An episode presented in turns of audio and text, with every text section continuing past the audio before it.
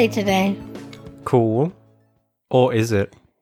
Or is it? What Maybe- if that's your April Fool? Yeah, maybe. Very meta. That's very Inception. That would be a bit shit, though. I wish I could do the Inception horn noise. What is the noise? You know, I'm try. I want to be able to do it, but I can't. But anyone who's watched Inception or specifically the Inception trailer, there's like this.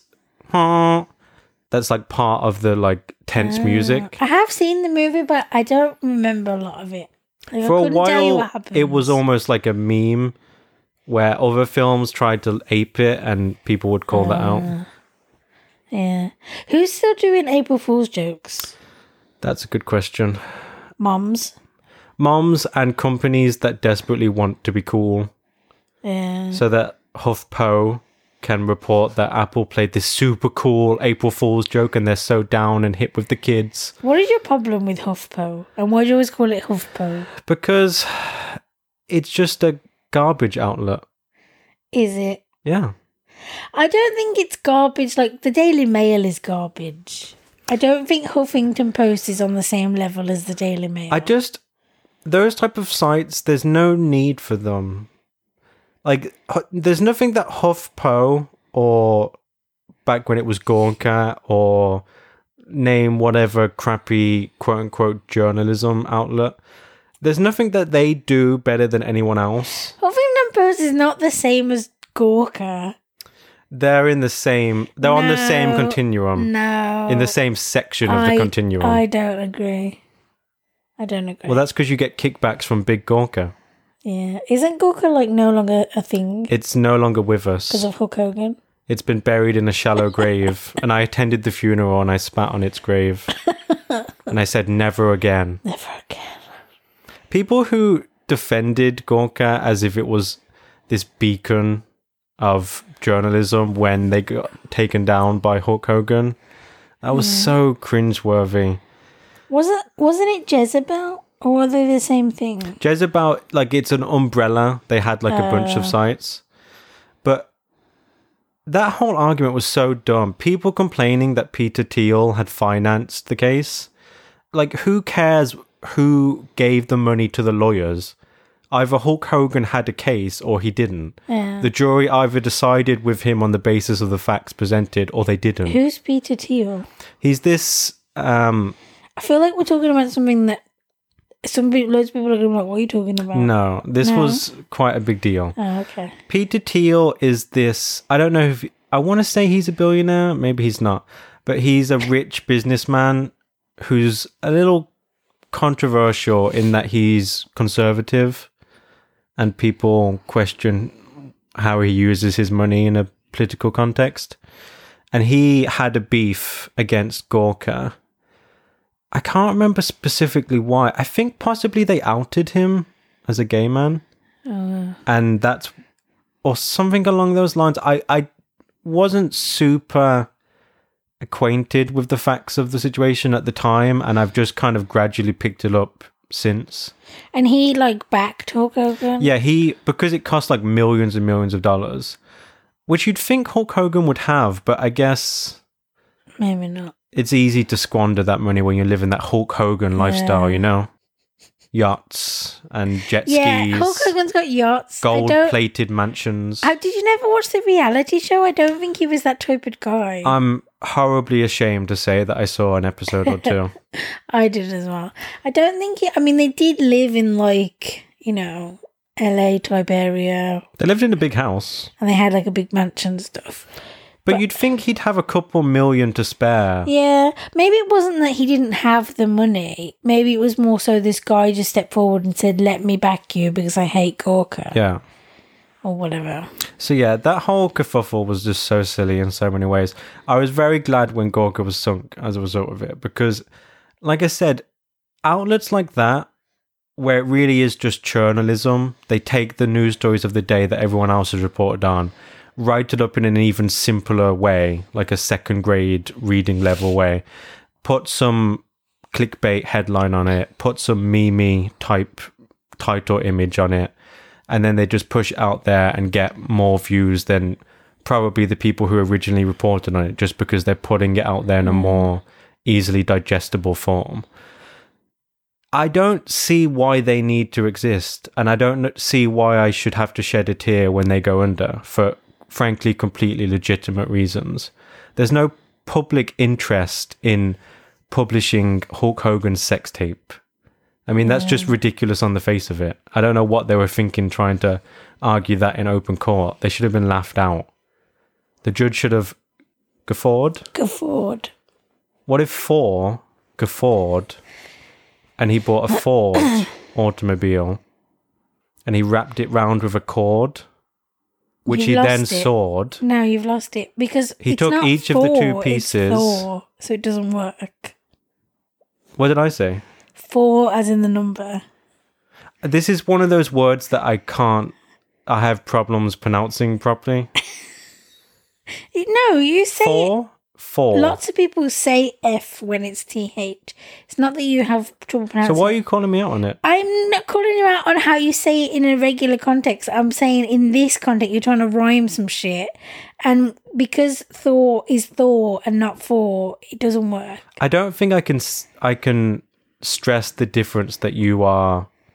Like you, I can understand when you say it, the difference between the words and how they're pronounced, but I don't think my tongue is that dexterous. Try unfortunately, this is going to be humiliating if I can't. It's not humiliating. so I don't appreciate it.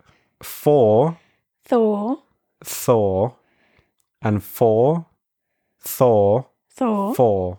Yeah. I have to really force my tongue to do it though. Whereas usually I have kind of a lazy tongue and I just yeah. steamroll on. I don't appreciate you that's cute. denigrating my idiolect. Hey, no. There was no like negativity behind You it. should love all of my flaws. It's not a flaw, and I do love In it. fact, you should love my flaws more than my strengths. I love everything about you. So that means I have flaws? No, Wow. I don't believe in I this just whole. trapped you. I don't believe in this whole. Let's tell everyone that like everyone has flaws and nobody's perfect. It's like no, bitch. If I want to say I'm perfect, I'm perfect. Like, you know what I mean? Yeah. So uh, it did not a problem, baby. I wasn't like you know. Seems like you were poking fun at me. No, stop! You're making it seem like I am. It I seems like wasn't. I was put on trial just like Johnny Gawker, namesake of the company, famous playboy billionaire in the Tony Stark mold. Gawker. What a stupid name. I ha- literally on a podcast the other day, I heard someone defending TMZ Ugh. in these Really? terms. The guy was like, "Well, you know, they re- they break a lot of stories. A lot of a lot of stories come out of TMZ." And I'm like, "What type of stories are those?" That Katy Perry has a new dog. That Justin Bieber has a new girlfriend. Yeah. That someone threw a used condom out in their trash. Yeah, that's gross. Yeah. Yeah, I don't know, it's gross. I mean, I do look at trashy stuff sometimes, like, you know, trashy, like celebrity type stuff, but I don't need it. I wouldn't ever want anyone to be upset or hurt by it. I'm not that type of celebrity obsessed. Um, so yeah, there is no need for TMZ.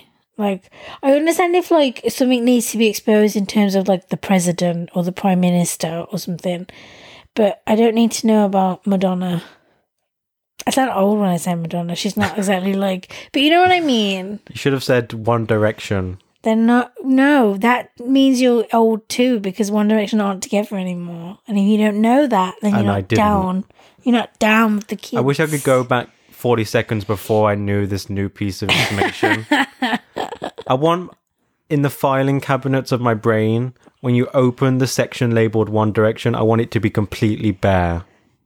Yeah. I don't want anything to be in there. You wanted to just be like, "What's One Direction?" Actually, no, don't tell me. I have a seizure. Stop. You've short circuited me. Don't want to think. I have no information to give you on that subject. I don't know. Beep boop beep beep boop boop boop. Beep boop. Ah, is your head gonna spin around now? Like The Exorcist? No, like BB-8. Oh, I see. Are you the light BB-8 or the dark BB-8? Oh, yeah. Good God. It was like an evil BB-8. Where's all the R2D2 units? You know? Yeah. Well, R2D2 is like old school. R two D two doesn't work in the new ones, does it? I can't remember. Didn't we only watch one of them just the other day? Yeah.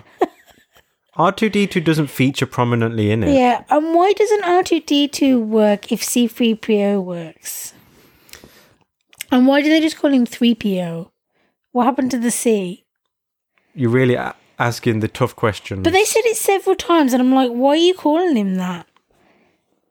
Are you saying that we should dig up George Lucas from his grave No, because he didn't make the new ones, did and he? demand he give us these answers? He's also not dead, but yeah, he's I think that dead. went over your head. Yeah. Well, You yeah. cute little girl head. My cute little girl. head, Talking of cute little girl heads Yeah. yeah. and cute pink hair. I'm gonna get it cut. I I've done this several times in my life. I have these for my hair's long. Like if it's if I put my hair like down the back, it's like really far down my back. Um, it's quite quite long. Um, You could tuck it between your butt cheeks. no, it's not that long, but it is long. And how many times can I say long? and a few times in my life, I get to a point where it's like really long and I love having long hair, but then I'll cut it for some reason to like shoulder length or a bit shorter. And I always hate it. I always hate it and cannot wait for it to grow back, yet I still then have those thoughts of like, should I cut it? But no, it's got I've got like split ends and stuff, and I'm gonna get it cut. And I know this is like oh, this is like mundane, like whatever. But I never get my hair cut. I can probably count the amount of times in my life that my hair has been cut, and yeah, I, do, I don't get it done often, and that's because I've had bad experiences. Have we ever talked about this? I don't think we have. Yeah. Oh my god. Yeah, I've had bad experience. The few times that I did get it cut, like early on in my life, I had bad experiences where they cut it wrong, or I didn't end up liking it, or the person wasn't very nice. Like it was always something extreme. Are you going to go into the story about why you only have one ear? I should never have trusted that trainee hairdresser, Oh my god! Especially when I saw they had an eye patch. They had no depth perception. The- I don't You can't discriminate though. I do hate it when they nick your ear or something. When has that ever happened Not like to you? nick it, but like they scrape it with the comb or like or Yeah, like that's they graze true. it with the scissors or whatever, and it's like, come on, guys.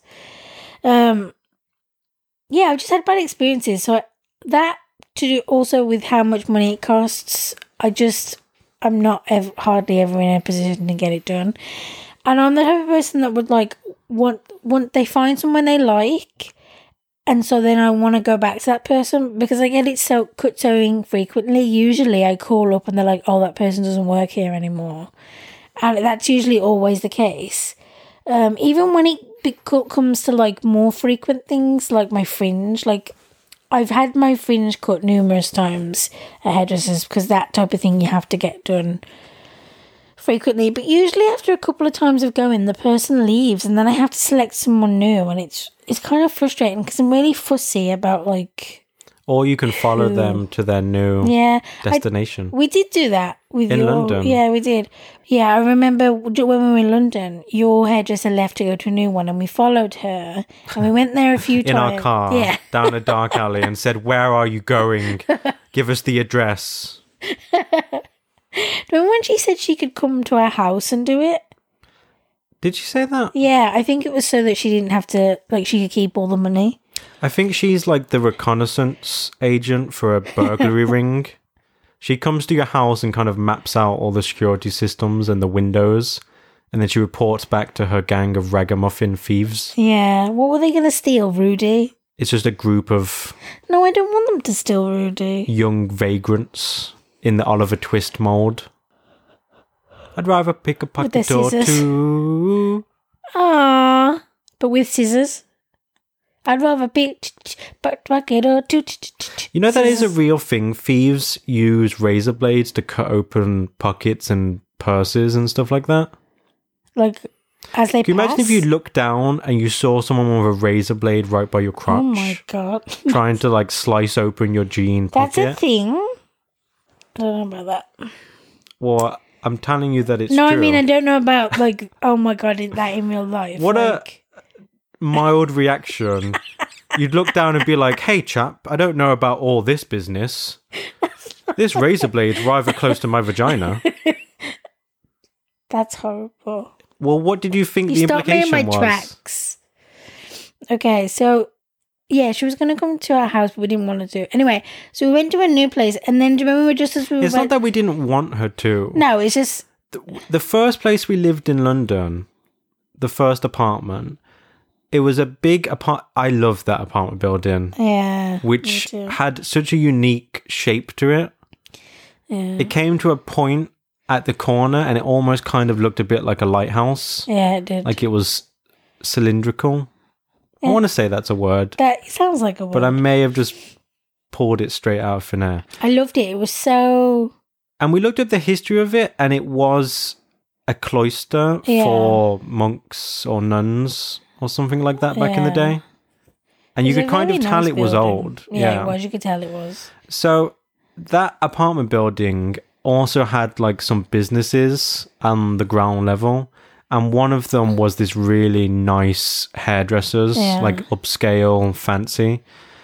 In fact, do you remember the room where they would take oh you my god, yeah. to get your hair washed? So it was really kind of like fancy London, like shabby chic type decor above or like on the main level.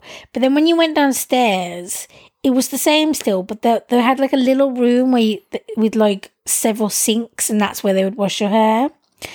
And that room was like a sex dungeon. it was almost pitch black. I, I guess the idea was that it was supposed to be relaxing while they wash your hair with like neon, like not really bright neon, but like low light kind of neon type colors. And like, yeah, it was like a sex dungeon. the walls were like a dark tile. Yeah, it wasn't like a regular wall where it was just like a flat wall. It wall. was a very like there was strange stuff room. on the wall. It was very weird. I think maybe it was like a sex dungeon before they just kept. You it. think so? Back when the nunnery was there to blow off some Yeah. steam, the Oh, yeah. sisters would go down there and engage in some sapphic pleasure. Of course. Of course. What else are they going to do six days out of the week? I had a nunnery right by my primary school. You went to a Catholic school. right? Yeah, and some of the nuns taught classes in my school. I remember I had a nun for a teacher. I really thought this was going to go the sex way. You were like talking about sex nuns. How dare you try and defile the memories of my childhood? And then you were like, we had a nun. Like, I really thought you were going in a different direction. Well. I snuck into the nunnery as an 11 year old and I had some sexual escapades with the chaste nuns. I chased them. I don't even remember what we were originally talking about. Oh, so so yeah, she moved. wait, oh, wait, wait, one second, because I remember. I just want to say this. So yeah, the hairdressers was really nice. It was, yeah, It was a nice experience. because it was so nice and it was on the corner of our building. It was so convenient. that made me want to get my hair cut. Just Yeah. passing it every day, and that's when I got my hair cut for the first time in like a lot of years. And that's why when she said, "I oh, I can come to your house and we can do home haircuts," it was I understood what she was doing. It's obviously better for her if she doesn't have to pay the management a percentage. But at the same time, part of the reason why I'm coming here to get my hair cut is because I enjoy the atmosphere. I enjoy the actual place itself. Yeah. I also gathered, I think she, because she moved around a lot, I think some hairdressers, they either like work for the salon or they they hire out the chair. Yeah. So they basically pay a fee for the chair and then they um keep all the rest of the money to themselves. And I think she was a hire the chair type of hairdresser. So she moved from there to like another hairdresser's on like Brick Lane or whatever. which was fortunately still within walking distance Yeah, for us. yeah, yeah. She could have moved like completely across London. Yeah. So we went there a few times for you to get your haircut, and she, I remember because she moved instead of me going back to the, the original one, I just she just cut my hair. Yeah. Remember my fringe? I mean, Because we had built up some degree of rapport with her. Yeah. We were on friendly terms. yeah, And like I'm like you, where when I find someone that I can Yeah. be friendly with and I do get to know a little bit, it just makes it so much less awkward than Yeah. going with a new person every time and having to go through the introductory chit chat. And the people who had cut my hair the first time and then who went on to cut my fringe had left. Like I was just saying, they always leave. I always somehow get someone who's just got one foot out the door. Have you got hair cutter abandonment issues? I have, I have. I seriously have this with everything. My therapists always leave as well, but that's a story for That's another a- day. Ominous Yeah. sign. My therapist can never last longer than six months. In fact, one of them drove their car off a cliff. What is wrong with you? I always take it to a dark you place. take it to a new place. That's what I I'm have a darkness in my soul, and the only outlet for it is our podcast. Yeah. So then she, yeah, so she moved to a different one. And then just before we were going to like um, move from London, she was like, I'm actually leaving again. I'm going to be at this new place around the corner. They haven't got a website yet, but just text me on my number and I'll tell like tell you. But then we moved. So we would have followed her to the third place. She couldn't get rid of us. I know. But um She just wanted to be this carefree, itinerant hairdresser, going from place to place, roaming across London. She was kind of like remember she was always going away to Every like different time countries. we talked to her, she would tell us about a new vacation. Yeah. She was the type of person that I feel quite sure either has been to or will go to Burning Man Yes, at yes. some point. Yes, definitely. Because remember she was telling us about how she was like going to any festivals this summer and we were just like, What? That's so. She's like, yeah. I'm going to nine festivals or whatever. Uh, which is fine. We're not like mocking her. We're just saying like we just don't have anything to input Yeah. in that regard. I think eventually she got us. She knew that we weren't that chatty. She knew we were like nerds who like to stay at home and not at all like her, if you know what I mean. Um, but yeah, so I'm gonna get my hair cut. Back on track. I got. I also then got my hair cut when we moved back here. Do you remember? And again, I called up to get an appointment with her. She has left. So, like I said, it happens every time. So now I need to go to someone new, and obviously, yeah. So I'm just gonna That's go to someone new, and if she's nice, she's nice. If she's not, then it's gonna suck. I was thinking about this the other day as well. I have so many like specific things that I like. Like I don't really like to chat. If they if they like start to chat like as they begin your hair, I will chat with them. I'm not like going to shut them down, but I really don't like to and I try not to Encourage them. yeah, like I try not to continue the conversation. I try to just respond and then stop speaking so that they get the idea that I'm not very chatty. And I think a good hairdresser, a part of their job is reading whether you are Yeah. a chatty person or not. So I was saying to you, like, I have confidence, like, in a lot of things, but I don't know if I have the confidence to go in there and be like, I don't really prefer to chat. I like to just relax. So if we could, you know, you know what I mean? just did Like, such a haughty hand gesture. like if we could dispense with all that bullshit and you could just do your fucking job, that would be great. because I feel like I have a lot of specific things going in. Like, I'm going to be saying, like, don't use straighteners, don't use product, don't do this, don't do that. And also, here are pictures. This is exactly how I want it. Don't do it choppy, make it blunt. Like, there are lots of specific things. I sound like the customer from hell, but You're really not. You're just directing them yeah. towards what you actually want. and I get so anxious. I don't. Th- I don't want to be like. I'm anxious already about being in a salon with like crazy bright lights where everyone wants to like stare at you or whatever. Mixed with the fact that I'm worried about whether she's going to cut my hair right or not. And then on top of that, I have to worry about making small talk. Like, it's a lot. So I wish I could just go in there. Well, I am going to go in there and just be like, don't, I would prefer if you didn't do this and didn't do that. And here are the pictures, and this is what my hair was like before, and this is what I want it as. I don't think I'm going to say the thing about, you know, I'm not chatty, but I usually do say I'm quite, I get quite anxious about having my hair done, and then they think they can read me from there. I Um, feel the same way as you.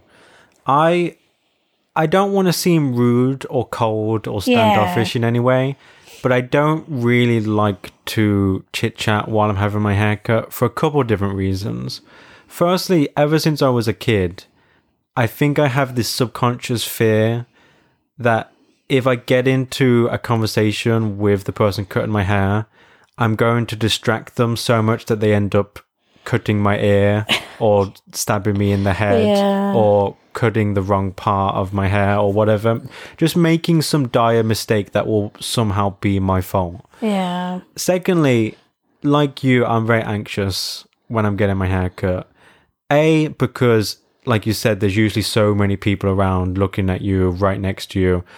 B, because to be completely frank, I don't enjoy sitting in front of a lighted mirror for half an hour straight and being forced to stare at myself. And C, also like you, I am a little bit anxious about whether the whether they're going to cut my hair the way I want it to be cut. Yeah. And so, ideally, I would like to keep my eyes closed throughout a haircut, like to wear an eye mask or something, just so that I can kind of relax and I don't have to. I don't like to look at my hair as it's being cut because I will start to overanalyze and start Yeah. to catastrophize and be like, oh my god, they just cut this part of my fringe, but they haven't cut that part yet. Yeah. Are they going to fuck it up? Whereas usually when it gets to the end and it's all come together as like a cohesive haircut, it looks great. But when you're looking at it during when it's a work in progress, you can start to feel like, oh, they they're veering in the wrong mm. way. Like, should I say something? Should I not say something? I don't want to insult them, but if I don't say something now, it's gonna be too late. Like, and that when that anxiety starts to swell up inside you, that can make things Yeah. not good. I'm like you in that, like, I watch what they're doing and I think to myself, why haven't they done that yet? Or are they going to do that? Did they forget to do that? Like, did they forget that I said blah, blah, blah? And so I'm sitting there for the, as the seconds are ticking by and it feels like minutes. And I'm like, I should say something. Should I say something? I'm going to say something. Now's the time to say something. Oh, wait, they just looked away. I shouldn't say anything. The music's really loud. So I'm going to have to like shout. Someone, the next person next to us has just put the hairdryer on and it's even louder now. And then eventually you do. And I feel like usually you get the response of like, yeah, I haven't got to that part yet or whatever, which then just makes me feel silly Yeah. for like not.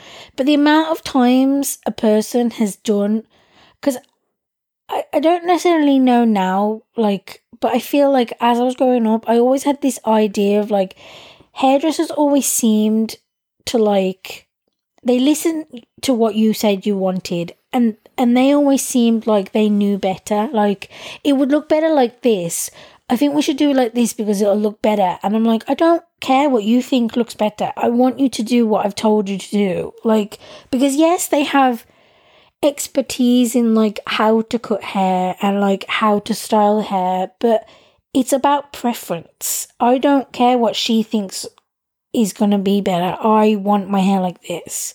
And so I get really worried that like they're just going to go ahead and do what they think they thought I meant. Yeah. That's why I show pictures. I used to get embarrassed about taking photos of like actresses or singers or anyone's hair that you'd seen online that like you wanted like or was similar to the type of style that you wanted. But I don't care now because it's better than like trying to describe what you think you want because like I said, that's when you fall into that category of, oh, I think she means this when actually she means that or whatever. But if I show a picture, then you know. Yeah, I have also got no shame about just pulling out an iPad Yeah. and swiping through a bunch of pictures and saying, this exact haircut is what I would like, please. And because we've had our hair the way we have our hair now, like a while, Yeah. we can just show pictures of ourselves. Yeah, that makes it a lot easier. Because at least then it's more realistic. Because some hairdressers also have that idea of like, well, it's never going to look like the picture because that's not you. And it's like, I know that. I don't want you to mm. transform my face into Tom Cruise. I just want you to cut my hair like him. We both have hair. It's not like he has a special type of hair I can't replicate. I'm not showing you a picture of Denzel Washington and saying I'd like this, please. I am um, touching on what you said earlier about like look like looking in the mirror and like being comfortable. I actually like having my hair like going to the hairdressers in terms of I love having my hair washed. Like it's so it just feels so luxurious and just like yeah, just massage my head all day long.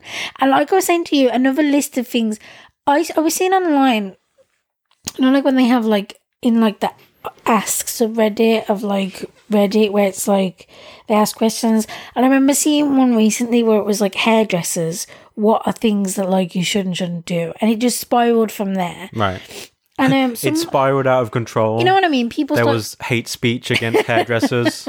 we don't take kindly to your sort around here. Yeah.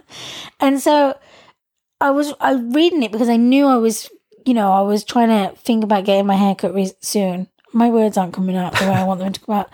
And so I read it and someone touched upon the massage things and they were like, it's my favorite part. Because of course, people Sure. who like that type of thing, it's usually their favorite part of it. And some of the hairdressers were saying, you know, if you say that you it's your favorite part, I mean, Americans were also like, and you tip afterwards, they will give you like a longer massage or whatever. And so I thought about saying, like, can I have like a longer, but I feel like it sounds creepy. There's no good way to say it. And so I don't know how to, you know, I also thought about calling up and being like, because I feel like it's easier to do on the phone. Like, I get very anxious and I feel like it's something that really relaxes me, ready for the haircut, which I think sounds good and it is true. But I don't know how, like, and then what are they going to do? Like, I feel like I'd have to remind them when I Yeah. get there because they don't, you know. It's best to just say it as they take you over to the sinks. yeah, but I'm not going to, let's be real. But like, I think if you f- feel comfortable enough, you might be able to just say, "Oh, by the way, I I really like the head massage. If if it's possible, you could put an emphasis on that while you wash my hair. That would be great. Thanks." yeah, I feel like, sp- no, that sounds weird, but I feel like they're not going to understand me when I say, can you put an emphasis on that? Like, yeah, you have to. Yeah, We'll go through the wording. We'll do a table read. We'll go through a couple drafts. We'll send it out for some criticism, and then we'll we'll have a, a finished product. we'll hire some actors to be the to be the hairdressers. We'll role play it with, Yeah. uh, you know, Ethan Hawke will be the hairdresser. I don't know why he just came to I mind. I don't know. That's a very odd one to choose. You know why it was actually? why? Because I said Denzel Washington Yes, earlier, Training Day. and it would made me think of Training Day, which Good is weird because they actually are both hairdressers in that film. Yeah. They just moonlight as gangsters and cops. Don't you remember that scene where he's like He's down at the barber Denzel's shop. hair and he's like trying to razor like patterns into it? He's doing the zigzags. He's doing the dollar the dollar sign in the back of his head. Look, Denzel won't be caught dead with the dollar sign. That's true. But Let's he'd have be some real. tasteful. What are they called? I don't know. When it's just the, Let's not pretend we know. We don't Yeah. know. Anyway, you've also got to time it right because the person you speak to first, well, first you see the receptionist, and then they take you to the he- person who's going to cut your hair, and then they take you to a separate person who's going to wash your hair. So you've got to be, you know, you don't want to say it to the receptionist because she's not going to communicate with the hair washer. So Or if she does, it's like Chinese whispers, Yeah. and by the time it gets to the third person, they don't even know what the point is. The last time I had anything done with my hair, I had Olaplex, which I don't know if I spoke about on the podcast. It's just basically a hair treatment that it's the only thing in the world. It's patented technology You're not a spokesman for this that brand, can are you? actually penetrate the hair. It goes inside and it helps to rebuild the bonds. Anything that says it can do that that isn't Olaplex is a lie. because it's patented technology. Anyway, And you can have it for six easy payments of twenty nine ninety five. Anyway, so I got I got that, and I didn't get my hair cut or anything at the same time, and I didn't get it dyed, which a lot of people do get it dyed at the same time because it helps strengthen the hair. But I just went in for an Olaplex treatment, and so she had to wash my hair because it's supposed to be wet when they apply it. And as she was washing it, I did say I was like, "Oh, this is like the best part of like coming coming here kind of thing." Wow, that was an interesting place to stop in that sentence. Yeah. Given how orgasmic those head massages yeah, can and be. I was like, honestly, I think I said something like, honestly, if you could just come in, like, to get your hair, well, you can, you can go in to just get your hair washed. There's also massage parlors. yeah, I know, but so maybe if when she's washing my hair, I just say something like that, like, oh, this is my favorite part. Feel free to. That's not a bad idea. Feel free to just do it for a bit longer. If Just kind of say it lightheartedly. Yeah, and then giggle, and then if she do, if she's into it, she will. But it's going Is to be it the weird end. that we're coming up with ways to Yeah. manipulate the, the head washer? I know. I'm sure if we were like, I'll pay five pound extra, it would. I'll it- slip you a fiver, Yeah. love. But um, The thing is, as well, that person who washes your hair is usually like an apprentice or trainee. Yeah, like that, or or that's just their job. All they do is like wash hair and like sweep floors, and I don't the- mean all they do as it's like it's not Those- doesn't mean anything. I don't think mean, that's all their job. I think they are at the bottom rung. They're training to be a hairdresser no, and to get not experience. always. They the peop, hair salons need those. So if they were all going to graduate to something else, But then they can just bring in a new crop of yeah. trainees. But I think there are also people that just do Okay. that. Just like there are receptionists, and they're not going to move up Probably, to yeah. hairdressers. They're just going to be receptionists, which is fine. I'm not going to pretend I have intimate knowledge of the hierarchy in I'm sh- hairdressers. yeah, I'm sure some do start like that, and then they learn as they kind of like learn on the job. They cut their teeth at the Yeah, hair washing sinks. yeah. I worked at hairdressers when I was like 13. Right. We told them I was 15. Did we talk about this in the last podcast? I don't think so. No. I feel like I'm saying that about everything, but, But, I'm just conscious yeah. of not repeating myself. So basically, it was one of those because it was like, what was it? It was the 90s. So it was very relaxed back then, I guess.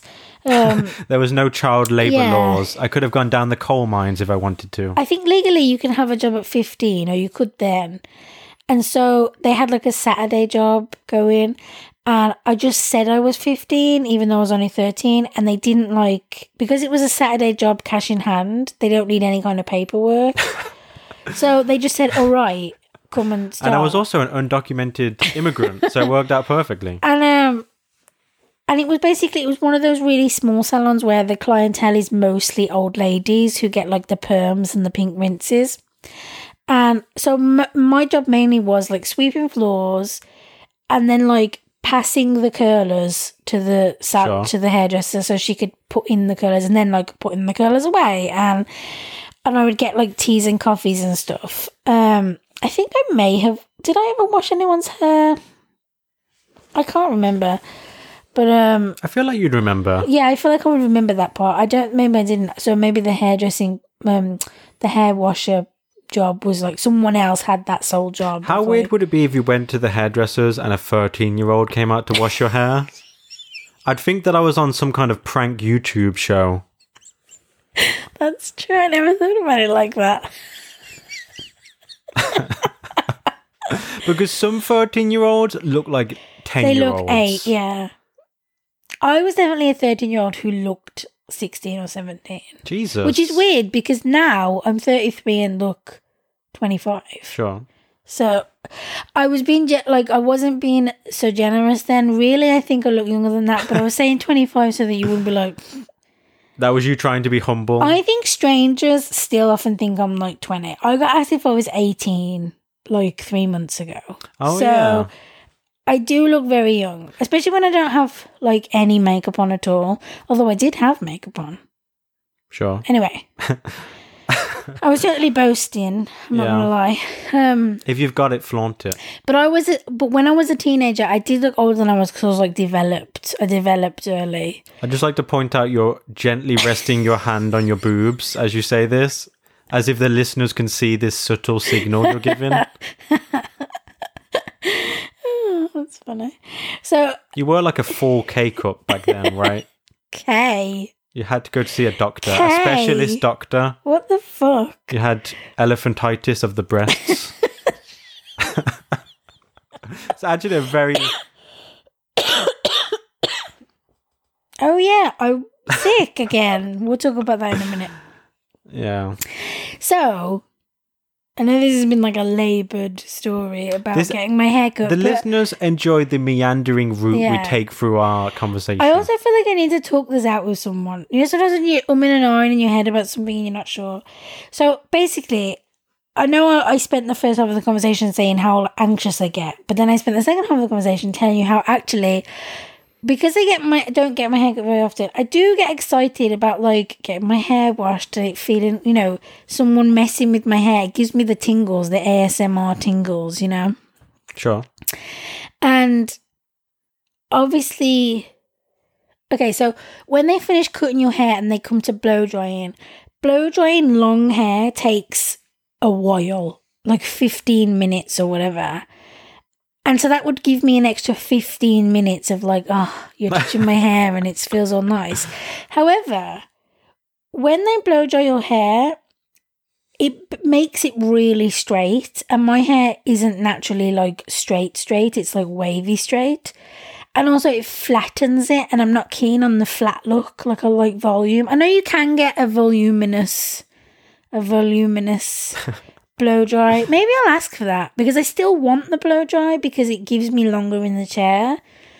I'm worried about the heat damage because I don't really use. He- I really don't have a question here. I just wanted to talk it out. I understand. think I'm. I think I know what I'm going to do. I'm going to ask for like a voluminous blow dry rather than a straight in. I love the liberties you're taking with that word. Every Yeah. time you say it, it takes a different It does- permutation. yeah, it sounds different every time. Could you maybe ask them to do the blow dry on a lower heat? Yeah, you probably can. I'll say this. I'll say. I'll say because my hair is damaged and I don't really ever use heat. I don't really want that kind of like because it's like they get your hair and they put the hairdryer right next to the hair and they're like with the hairdryer. You know what I hate as well? Because I get my hair cut fairly short, when they're blow drying my hair, they put the tip of the hairdryer right by your scalp. Yeah, And sometimes I'm like, how long are you going to leave it there? Yeah. You're burning my scalp. yeah, it's horrible. I have only ever had my hair dyed once at a salon, and it was for my brother's first wedding. And I- I don't know why I had it done. It was a case of like my mom was wanted me to get my hair done nice for the wedding, and so she was like, "Get whatever you want." And so I had it dyed professionally, even though I'd been dyeing my hair unprofessionally forever. And I picked such a sh- like I went. It was like a brown red, like it was like a chestnut, so like a reddish brown. So it was like the most boring color considering I was paying. And two things, even though it was supposed to be permanent, it faded in like two weeks. Sure. Three things actually. Second, you really couldn't tell I'd had a dye on, so it was really pointless. And three, they put you under one of those dryer things, and I had to sit under there for like half an hour, and that was similar to the hair dryer thing when they put it next to your scalp because I was like, this really burns. Why is no one else freaking out? like this really fucking burns, and I don't know how long I can sit under here. And it was summer. Your scalp skin is slowly pouring down your face like molten wax. Yep. And they're just like, don't worry, love. That's fine. That always happens your first They time. come and get me, and I'm just like, that facial expression is not going to transfer too well It's to not. audio. I did like a melty face Yeah. with like my hand out as if I was like trying to. I think it was somewhere anyway. That's how they get new wax models for Madame Tussauds. Yeah. Madame much. Tussauds. Tussauds. She was so named because she held two swords I knew you were going to do it. That's a dad joke. That's a fucking dad Sure. joke right there. I'm an aspiring dad joke writer. No. You're cancelled, as the kids would say. After two seasons, Um, as the kids would so, say. well, you know. I'm always walking down the street and kids are like, hey man, those jeans are whack. They're going to get cancelled. Why did you go like I don't know what accent. you were like a doing. little bit American? No, that's what they say, isn't it? Like if someone is quote unquote problematic, they're like, "Oh, she's cancelled" or whatever. I've never heard this before. I'm clearly not down with the kids, but I'm trying to be. It's fine. You also expose yourself to different communities. yeah. I do. Not expose yourself in like trench coat in the park Yeah. type of way. but I mean, you immerse yourself in different online cultures and subcultures and sub sub subcultures. That was really funny. I love when you laugh so hard you have to put your hand by your mouth Why? as if you're afraid that your soul is going to leap out of your throat. yeah, I don't know. Like That's something that I've noticed you I do. don't cover my mouth, but eventually, if I'm laughing for long enough, I do put my hand to my mouth. I don't know why.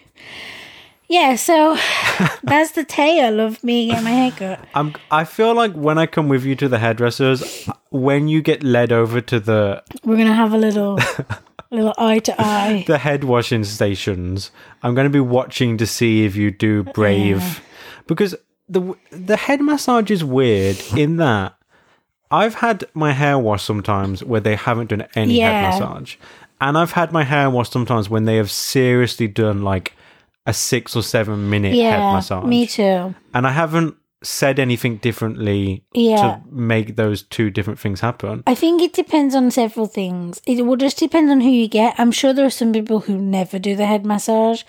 And I'm sure there are some people that always do it, but I think it depends on like what time of day it is and if they're really busy. I'm worried because we picked a time, we basically picked the last appointment of the day, which, which, was strategic because that means that the hairdressers will be as empty, empty as as possible. possible.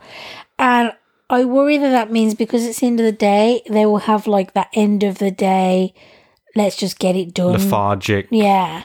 Let's half-ass this. Or because they're so empty, because it's the end of the day, they don't have to rush, and so they will. So I'm so it's it's you know, it's coming and going, coming and going. I don't know what's going to happen. But I feel like you're in a good place in that not to make heteronormative assumptions, but because you're a girl and you're probably going to have your hair washed by a girl, if you are like, you know, I really like the head massage, if you could do that a bit more than usual, that'd be great. It's not going to seem creepy Yeah. or like you're coming onto her. Whereas if it's a guy and he's like, hey, baby, I really love what your fingers do to my scalp. What is wrong with you? If you could creepy. just give me that extra head pleasure, I would kick you out.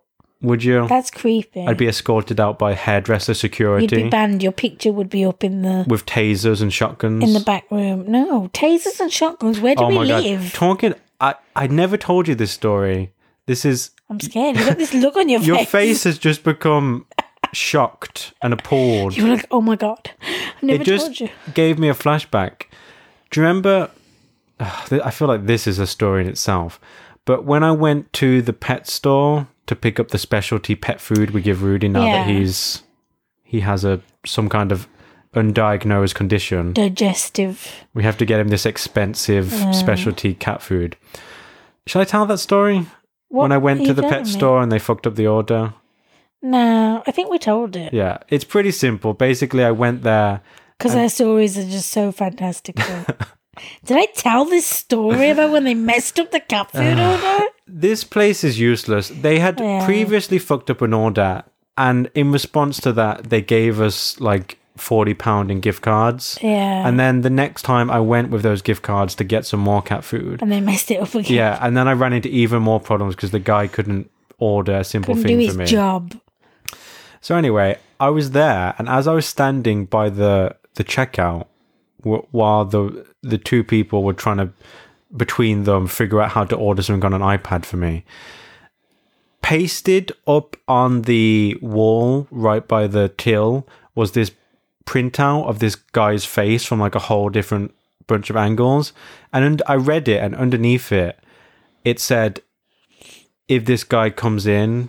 Call management or call the police or something like oh that because he came into the store and stole the all the keys to everything, like the keys to the animal cages, the keys to the doors, Oh the keys to the where He's they. gonna set the bunnies free. So this guy was basically seeming to plan some kind of pet store heist, where he was either, like you said, going to set the animals free, or he was going to rub all of the scratching posts. It's not really setting them free though, is it? Because where that is, it's on like a main ring road. Those bunnies are gonna get squashed. You're to free animals, and they run across they the across- four lane highway. Yeah. and just become mincemeat. So yeah, I saw that, and it was these really dramatic black and white zoomed in pictures of this guy's face. It was very Spe- strange. Speaking of bunnies, I saw this like post um the other day where like a pet store had like put um it was either a shelter or a pet store. They'd put a sign in their window saying that across Easter they would be closed because more bunnies are bought when it's Easter and they often just get yeah, set f- like people just throw them out or whatever or they try to bring them to the shelter or they sell them on Craigslist. yeah and um and so it was like so we're not even going to let people buy any rabbits at easter That makes perfect sense to me. yeah i was seeing as well how like often when you take a rabbit to the vet as well they're seen as exotics which makes it more expensive Jesus Christ. yeah Well, I feel like the smaller the animal, probably the harder to say operate on them. Yeah probably I like bunnies. I Yeah. had bunnies. I do totally understand that though, that stance. Uh, I like that whole campaign of a dog is not just for Christmas. yeah. because it makes perfect sense. The parents buy like a cute little puppy for their kids. And they don't think about that it needs training Yeah. and like all the vet stuff that it needs. Especially dogs because they're obviously outdoor animals because they have to go outside. They need a whole lot more stuff. that dog could potentially be with you for like 20, 25 years. Yeah. That's some serious commitment that you need to be Mm. looking at and thinking, am I ready for this? Am I going to stick it out for the long haul? Mm. Not just, I'd like to get a bag of cute puppies so I can take Instagram photos and get lots of likes. I love puppies. You I mean, do I'm love scared of dogs, but puppies are cute. And you do love kitties. Kitties. I'd even even though I don't like quote unquote like certain animals, like I probably wouldn't ever have a dog because I'm afraid of dogs. But I still don't You've ever. done the air quotes Yeah. in the air like seven times as you went on through the sentence. Is every word in the sentence ironic? I still don't want them to ever be hurt. You know, like I want them to Yeah. be loved and just you know. I love this brave stance you've taken of I don't want puppies to be hurt. No, I just meant like. I'm just glad because you're on I the said- record. just because I I don't favor dogs, I I would never want you know. Anyway, um, so yeah, I'm excited to get my hair cut on Wednesday. I'm excited to get my hair cut, funnily enough, the next day. Yes, you are getting it Because my hair's kind of long right now. And now that we're, we're I mean, not really long. But yeah, yeah, it's lo- it's l- as it's long a couple of inches longer than it was when you get it. Yeah, it's as long as I let it get now, which is kind of like medium length for boys. And now that we're inching towards the hal of summer, yeah. I would like my hair to be as short as I can have it so that I can stay as cool as possible. you say that, but we haven't even had spring yet, and I know, April. but over summer I tend to get my hair cut more often because I like yeah, I don't want to have that like extra head mounted insulation keeping me overheated on those hot sticky days. what a weird way to just say I don't want to be hot. I'm what they call a wordsmith. Yeah. Okay. So, if you remember one of the last podcasts we did, I was when we came back from Paris, I was sick for like a month or like 5 weeks or something. I had like full on flu, like oh my god, I feel like I'm dying type of flu. All the way well into January. And then my cough lingered all the way to like the end of January, beginning of February. And then in March, the beginning of March, I knew for a few months that I'd been getting these like weird pains that I mistakenly thought were like, oh my god, I have pains in my heart. What's going on? Am I having a heart attack type pains? And I basically, even though it was there, like on and off all the time, I didn't do anything about it. And then I basically got to the point in March where one day I was sitting on the sofa with Ryan. With Ryan. Sure, not with your your second lover. Well, might have been him. It might have been him. Might have been him. I, I renamed him Ryan. I would like if you had the courtesy to make sure we're never in the apartment at the same time. I always schedule my mistresses and my side pieces to come when you're not here. That's just common I'm courtesy. here. What do you mean? Yeah, but sometimes you are think asleep in the bedroom. This is horrible. yeah, so anyway, so I was sitting on the couch with you and I had the pain and then all of a sudden my left arm felt really weird, like numb. And I wasn't like leaning on it or like there was no pressure on it that like the blood hadn't been cut off, like you weren't leaning on it. It just like went dead or whatever. I'm just sitting on your arm, and you're like, "That's weird. It's gone so numb." And we, you like you said you felt it, and you were like, "It's cold," and I was like, "It's cold," and my other hand wasn't cold, and I was like, "What is going on?" And I started to really freak out. Anyway, long story short, we ended up in the hospital, and we didn't have to wait. Well, I feel I feel like you should just clarify when you say ended up in the hospital. we didn't go in an ambulance. we just voluntarily decided to go to because A and we E. we called the non-emergency number and they basically said we suggest you go to the emergency room. So we went to the emergency room, not in an ambulance. We did not call an ambulance. Well, we didn't actually go straight to A and E. No, yeah, because they give you like an appointment so that the wait they cut the waiting time down so not everyone just arrives there with no appointment. So a couple of hours later, we had an appointment to go, and at first we didn't have to wait that long to be seen.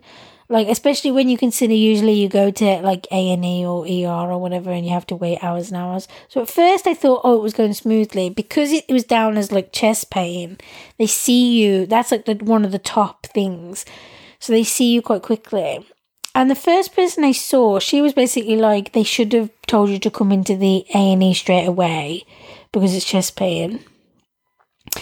Then I I got basically got sent through to a like a couple of other people um until and they took like my blood pressure and my temperature and I did like a urine sample and stuff. And then I went through and I had an EKG. It was an EKG or an ECG. Yeah, I saw. I can't remember. I think at the time we were talking about that because the machine E itself. I think the machine said ECG though.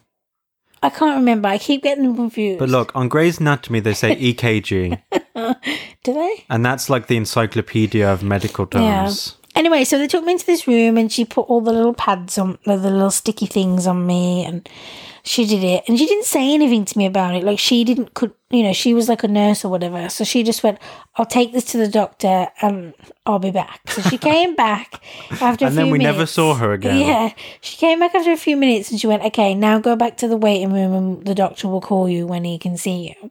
I feel at this point I should interject to say Yeah. two things. When you had those chest pains on the couch, we had already been awake our full day, Oh yeah, like 12 hours. So if you had not had, had those chest pains, we had just eaten, we probably would have been going to sleep within the next hour or so. Yeah, So we go to the hospital for we're that. already tired once Yeah. we get there. We're tired, we're worried, we're anxious. Yeah.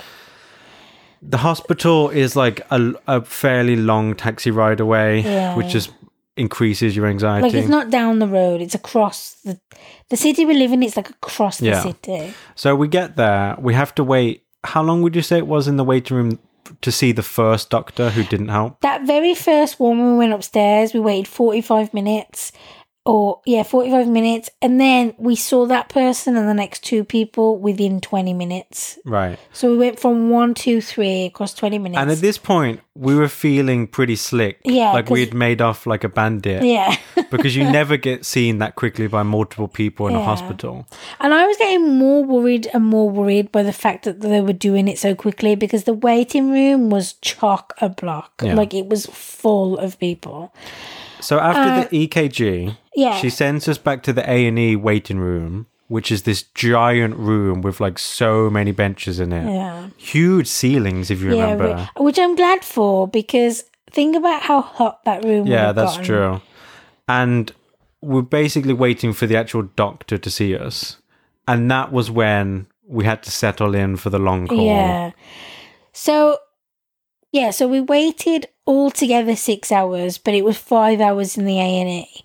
And once we'd got to like the three hour mark or whatever, that's when I said to you, I think I don't think it's serious because they would have called me in by now.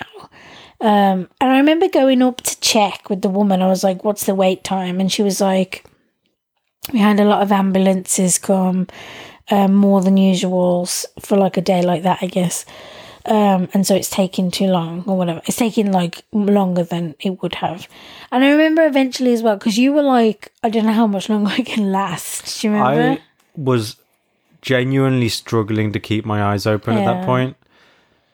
Obviously, I was not going to go to sleep Yeah. and leave you, but it was my phone was also running out of battery because the only thing that was keeping me awake was listening to podcasts and playing games on my phone Yeah. just to have some kind of like visual Yeah. stimulation to engage my brain and stop me from drifting off.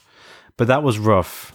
I even held out on snacks. Like I didn't get snacks until like the last hour because they had like a little cafe was- type thing, and I- it was I hate- bad. It yeah. was just bad. I hate eating food from places like that, hospital Yeah. cafes. Yeah. I'd rather eat food from a vending machine, which is also going to be just total garbage. At that point, though, I needed food just to pass the time Yeah. more than anything because, like, I was just so done with everything. My butt was numb from trying to sit on the seat. The seats were so uncomfortable, and I, for the last like hour and a half, I had found like a double seat. Do you remember where I could put my legs up? But We were also playing this game, which is a way that you torture yourself in situations like this, where we'd look around and the first thing to say is obviously when you're in an emergency room waiting area, you're seeing people with some serious shit going on in their lives, like head wounds, broken bones, people who are clearly just completely out of it from whatever it is, drugs or some kind of condition. So you're seeing some real sobering Yeah. sights. But second of all, once you've been sitting there for like four or five hours, you start to mentally catalog everyone around you and you start to try and figure out who got there before you. Yeah, because when I went up, she was like, "There's three people before you now," so at least I had, I could see the the light at the end of the tunnel. I knew there was only three people, but what we then realized was the people being called. They were all being called for different departments. So there was three people in front of us for our department, but actually about eight people got called. And I was like, did she lie? But then we realised it was people from different departments calling. So there was still like eight people before us, even though. There was like multiple streams of people Yeah. going into different places and different departments. So we were like, that person must be next because they were here like before us. And now there's no people here that were here before us. So we've got to be next. We've got to be And next. then somehow we weren't next. we weren't next now.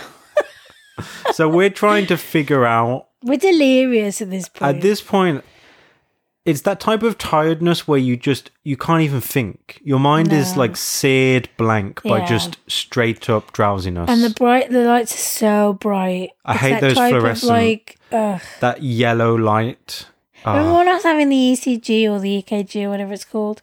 And it was a really tiny room with really big bright lights right above the bed where you lie to have the E- E- E- the heart monitoring thing. I'm just going to call it. Um, you'll and we never were make like, it through medical school like this yeah, and me and you were like, why are the lights like this in here? It's so silly. because the ceiling was also only like seven foot Yeah. high and so it was like a right above windowless room. It was like, was this a closet? it was a dingy depressing little room which is a, a hospital is a hospital Yeah. of course Of course. But and then she left us after doing the EKG. She left us for a little while, And and, we you're just, just- lying there thinking, uh, "What's going on?"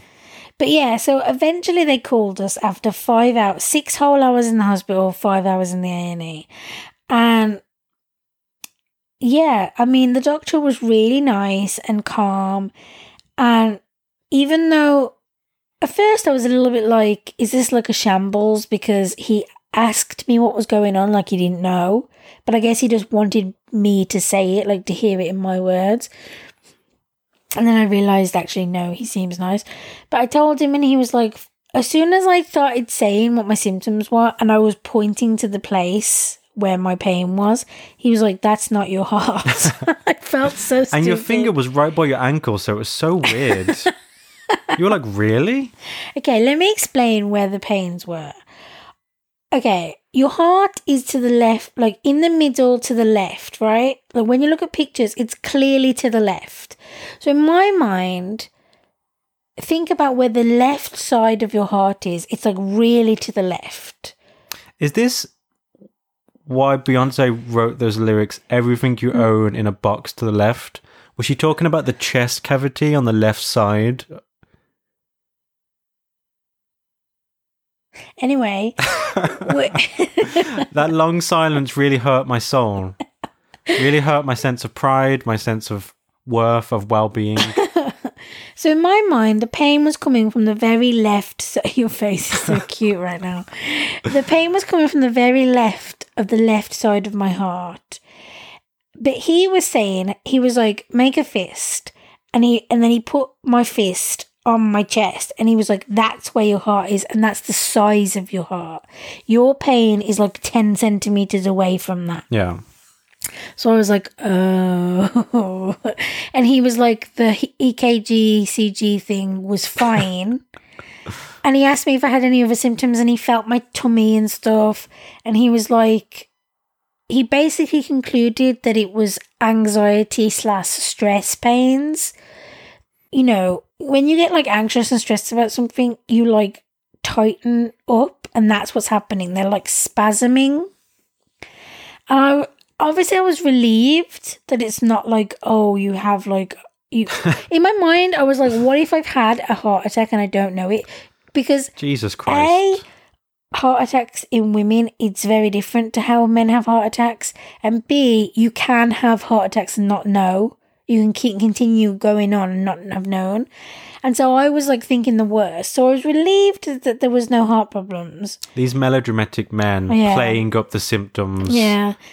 But I was also anno- like not annoyed, but I, I went I- felt kind of like You were conflicted. yeah, you know sometimes when you've got something going on you go to the doctors and you feel good about going knowing you're going to come away knowing what's wrong so you've got a solu- you can find the solution to the problem. right. I don't have a solution to my problem. I already knew I had anxiety. I get panic attacks all the time. Like, I'm a very anxious person.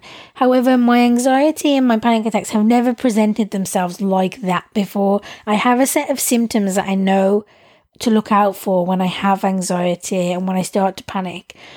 And so this is a new thing on top of my already like anxious self. So and he didn't give me any he didn't give me any advice or recommendations because obviously, you know, they're like A&E doctors. Their job is to just fix like Get you in and get you out. to to tell you what's going on. So It's he like a McDonald's drive-through. yeah, and he was like, and because you already take medication for depression anxiety, then you already know what it's about. Yeah. So there's no point me say telling you, trying to tell you what to do, kind of thing. So, yeah, I mean, Obviously, on the one hand, we were extremely glad Yeah. and relieved that they did a real test, an EKG scan, and found that there was yeah, no worrisome fluctuations. But at the same time, it seems silly to even say, but it's like I've been waiting here six hours. I wanted some kind of definitive answer. Also, another thing I was worried about when I still thought it was my heart was I was speaking to Steph over text while we were waiting, and she was something I've always found the difference between like American doctors and English doctors is Keeping in mind that your only exposure to the American medical community is through Grey's Anatomy No. and related shows. no. When have you ever seen an American doctor? What I mean is, when Steph goes to the doctors and she gets like tested for things and stuff, she's always like, "Oh, my levels are like my AC1 or whatever." Uh, These are made up things. I Yeah. don't know what they mean. But she'll say things like, "My AC1 is 15." And I'm like, "What the fuck does that mean?" because doctors here don't tell you that stuff. They'll say you're good to go or you're not good. They won't give you like figures Printouts of your yeah, unless you specifically ask for them and then talk to them about what the numbers mean, you don't know. it's just not done that way. Have you watched Lost Doctor? What do the numbers mean? Well, I've only just got to season two. so she so she was like saying things like ask them to do this and ask them to do that. And I'm like first of all you can't do that. You just can't. Like as soon as you say to a doctor like it might be this so can you do that? they'll say you've been watching too much TV and they won't do it. So I was umming and ahhing like You've consulted my notorious colleague WebMD. yeah. But it does annoy me that like they act like those things like there aren't true things on WebMD. There are.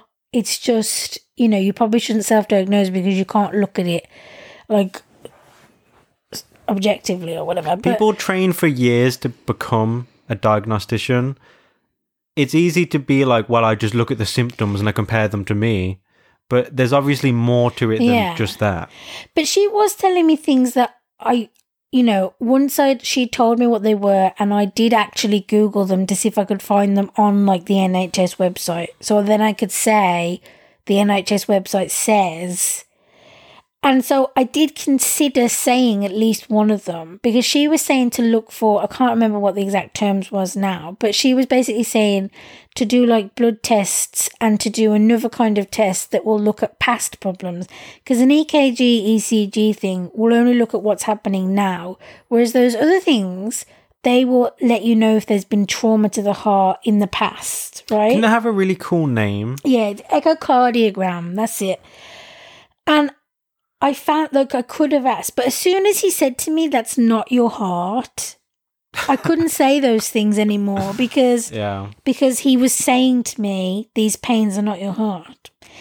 Anyway, since then, I've still had the pains a little bit less, maybe because I know what they are. But I think what was happening was now that I know that it was anxiety and stress, I think what was happening was I was getting the pains and then I was worrying about what the pains were and it was making it worse. It's a vicious cycle. Now that I know I'm still getting the pains, but a bit less, and I also realised last week that I've had the pains on the right as well a little bit. I'm gonna look into like maybe meditation or something to see if I can like because the usual breathing techniques I do for my like what I'm now gonna call my regular anxiety and my panic attacks have not worked for these physical spasm things that are happening. So I need to look into something else. I don't really want to take like extra medication, but it is painful. So I'm I'm just gonna say. Anyway, I just want to say, I would like to meditate with you. yeah, I think that I've always wanted to learn how to meditate, and now there are so many apps and so many things that, Mm. that walk you through it. Yeah, In fact, Sam Harris, who's an author, I appreciate his work very much, especially his podcast. He is coming out with, or has been threatening to come out with, a meditation app for the last several years. Oh, really? Where it's going to be recordings of him walking you through how to meditate. Oh. And part of me has kind of been holding off because I want that specific voice I know and, and someone whose personality I like. that would be cool. And I think it would be good to do it together because we're always in here together. Like if I'm trying to meditate in the next room, whereas if we're both trying to do it at the same time, I think it would probably work better. It's going to be so hard for me not to mess with you, though. Yeah. You're just trying You to open your eyes and I'm just standing there like naked, yeah, about to sit on you. mooning me, or you're trying to focus on your breath, and every so often I just gently touch your nose, and then when you open your eyes, I haven't moved, and I'm That's like, "What happened?" And you're like, "I felt something," and I'm like, "A presence in the room? Did it touch you? Can you stop? That's creepy. You're communing with the spirits." I don't want to commune with the spirits. But what if they Well, have maybe, wisdom? actually. Wisdom that we don't have in our technological Yeah. age of depravity. I think if they had wisdom, they wouldn't come back. Interesting. Yeah. Anyway, so now for the fucking zinger. The zinger on top of the pile of shit that we had to deal with. So obviously went through all the stress of worrying that I'd fucking was about to have a heart attack or had a heart attack. Having to then sit in A and E all fucking night. And then the next was it the next day or was it like two days No, later? The next day, when I exercised on the bike, Yeah. I felt something in my throat. Mm. And this was at the end My of the day. I felt your dick in my throat. That was such a boy like bro thing to say. I should not have recorded that line. I couldn't let it pass by. Maybe used against me in the future. yeah. And this was right. Get a grip, woman. Okay, go ahead. Stop making these aggressive deep throating Yeah. jokes at my expense. He's so cute. You looking at my cute little brother nose? Yeah. So yeah, I I went on the exercise bike at the end of the day.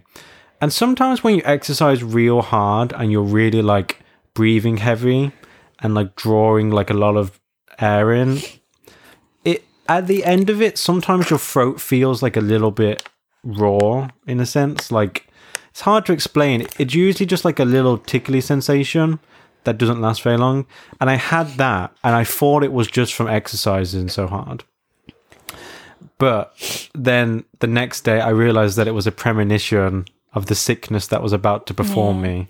So the next day was it the next day? Oh yeah. So It was two days after we went to the Yeah. hospital. so you woke up, and then I woke up, and it wasn't Mother's Day, but it was the day before Mother's Day because I remember I was going to be seeing my mom. I couldn't see her on Mother's Day, so this was the only day I could see her.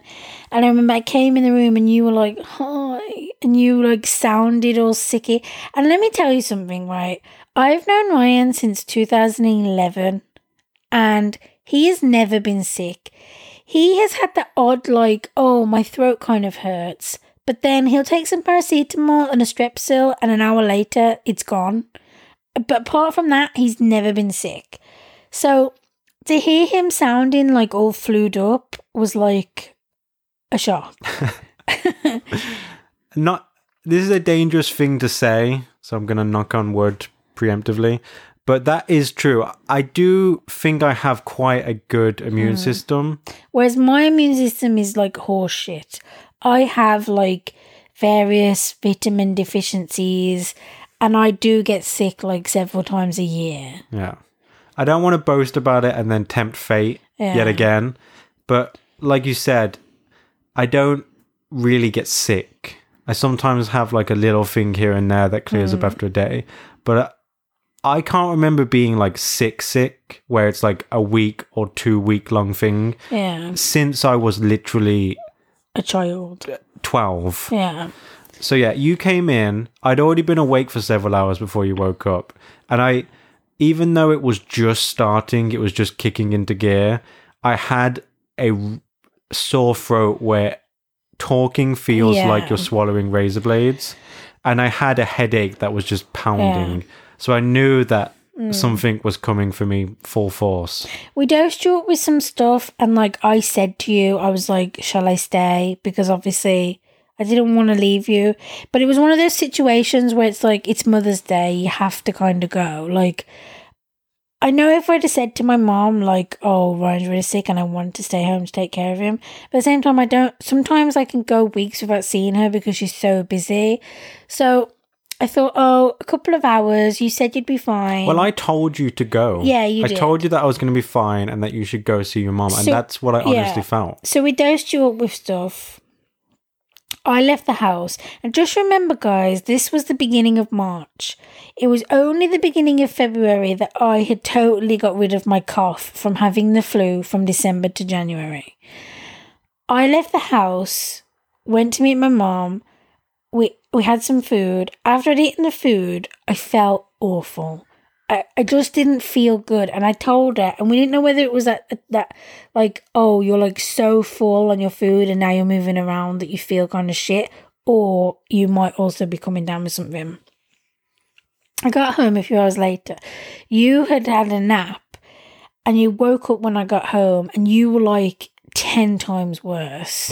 you were like so poorly. The nap had just made me an incubator Yeah. for whatever was inside of me trying to take over Yeah. my system. we got the thermometer out. You had like a really high fever. You it was that kind of thing where you're like burning up, but you're also shivering.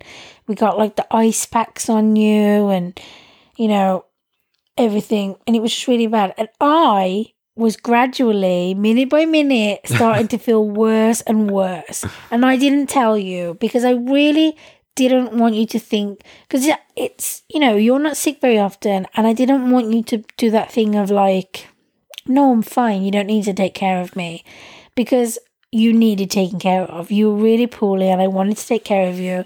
So I was trying not to tell you.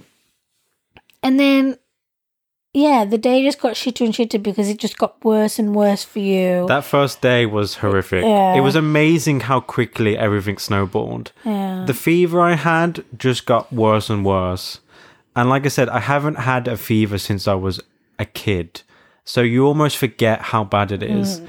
That feeling of burning up, but then also your body is violently shivering because you also feel ice cold and not really being able to move. We just got onto the couch and I got under a blanket and we put some stupid film on. And I was just struggling to like hang on. Yeah. And I feel as well because you hadn't been sick, because sometimes when I'm sick, I say to you, I'm like, I feel like I'm dying. And you have sympathy for me, sympathy for me and stuff. But I feel like because you haven't been sick in so long, you forgot what it feels like. Possibly. And now I know you know because you were definitely at like a level 10. You were like, I, this is the worst feeling in the world kind of thing. And eventually, because I started to feel so sick that you were like, Are you mad at me? You thought I was like upset with you in some way, but I was just trying to keep it together. And then I told you, I was like, I didn't want to tell you, but since this morning that I went out with my mom, I have not felt well. And I think I'm obviously getting what you've got. We'd obviously caught it from the hospital, is Yeah. what we're trying to say. But like, Which is just yeah. hilarious. Yeah. You go to, everyone knows the Yeah. spectacular irony of you go to a hospital to get well yeah. and you come away getting sick. I really hate all the people that went with flu. You're not supposed to go with flu. Obviously, some people, when they're really bad, they have to go, and I get it. But like, The thing of it is, as well, every time we go to the hospital, all the doctors, I tell you, don't touch anything. Yeah. Open doors, pull your sleeve down over your hand and open it with your sleeve. Yeah. And under no circumstances touch your face. yeah, we And tried so- to do that as best we can, and we still Yeah. got sick. We observed that at the hospital, and yet it somehow found its way yeah. inside of us. So the next few days were just, and the thing is, when I'm poorly, unless I vomit, which is very rare because I don't, I'm not really a vomity type of person. Um, and I can count the amount of times I've vomited. That's how little I've vomited. How many times am I going to say vomited?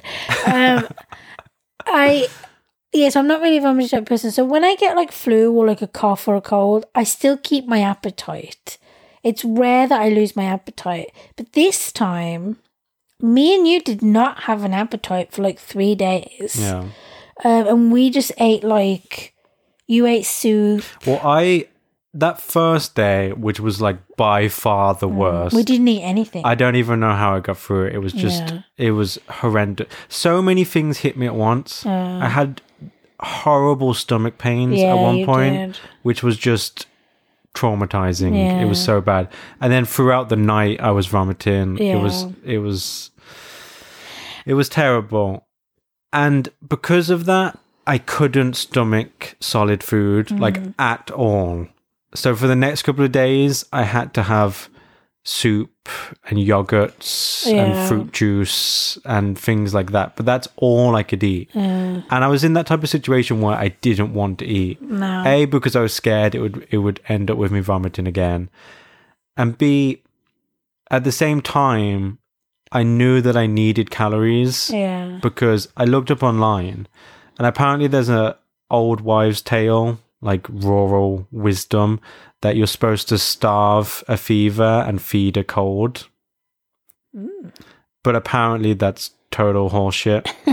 You need to take calories in when you're in a fever because your body's trying to fight something off. That's why your temperature rises. So i knew at the same time as i had this deathly fear of eating anything in case it came back up that i needed to take in calories so my body could do what it needed to do. So i'm just trying to make myself eat soup and it's just Yeah.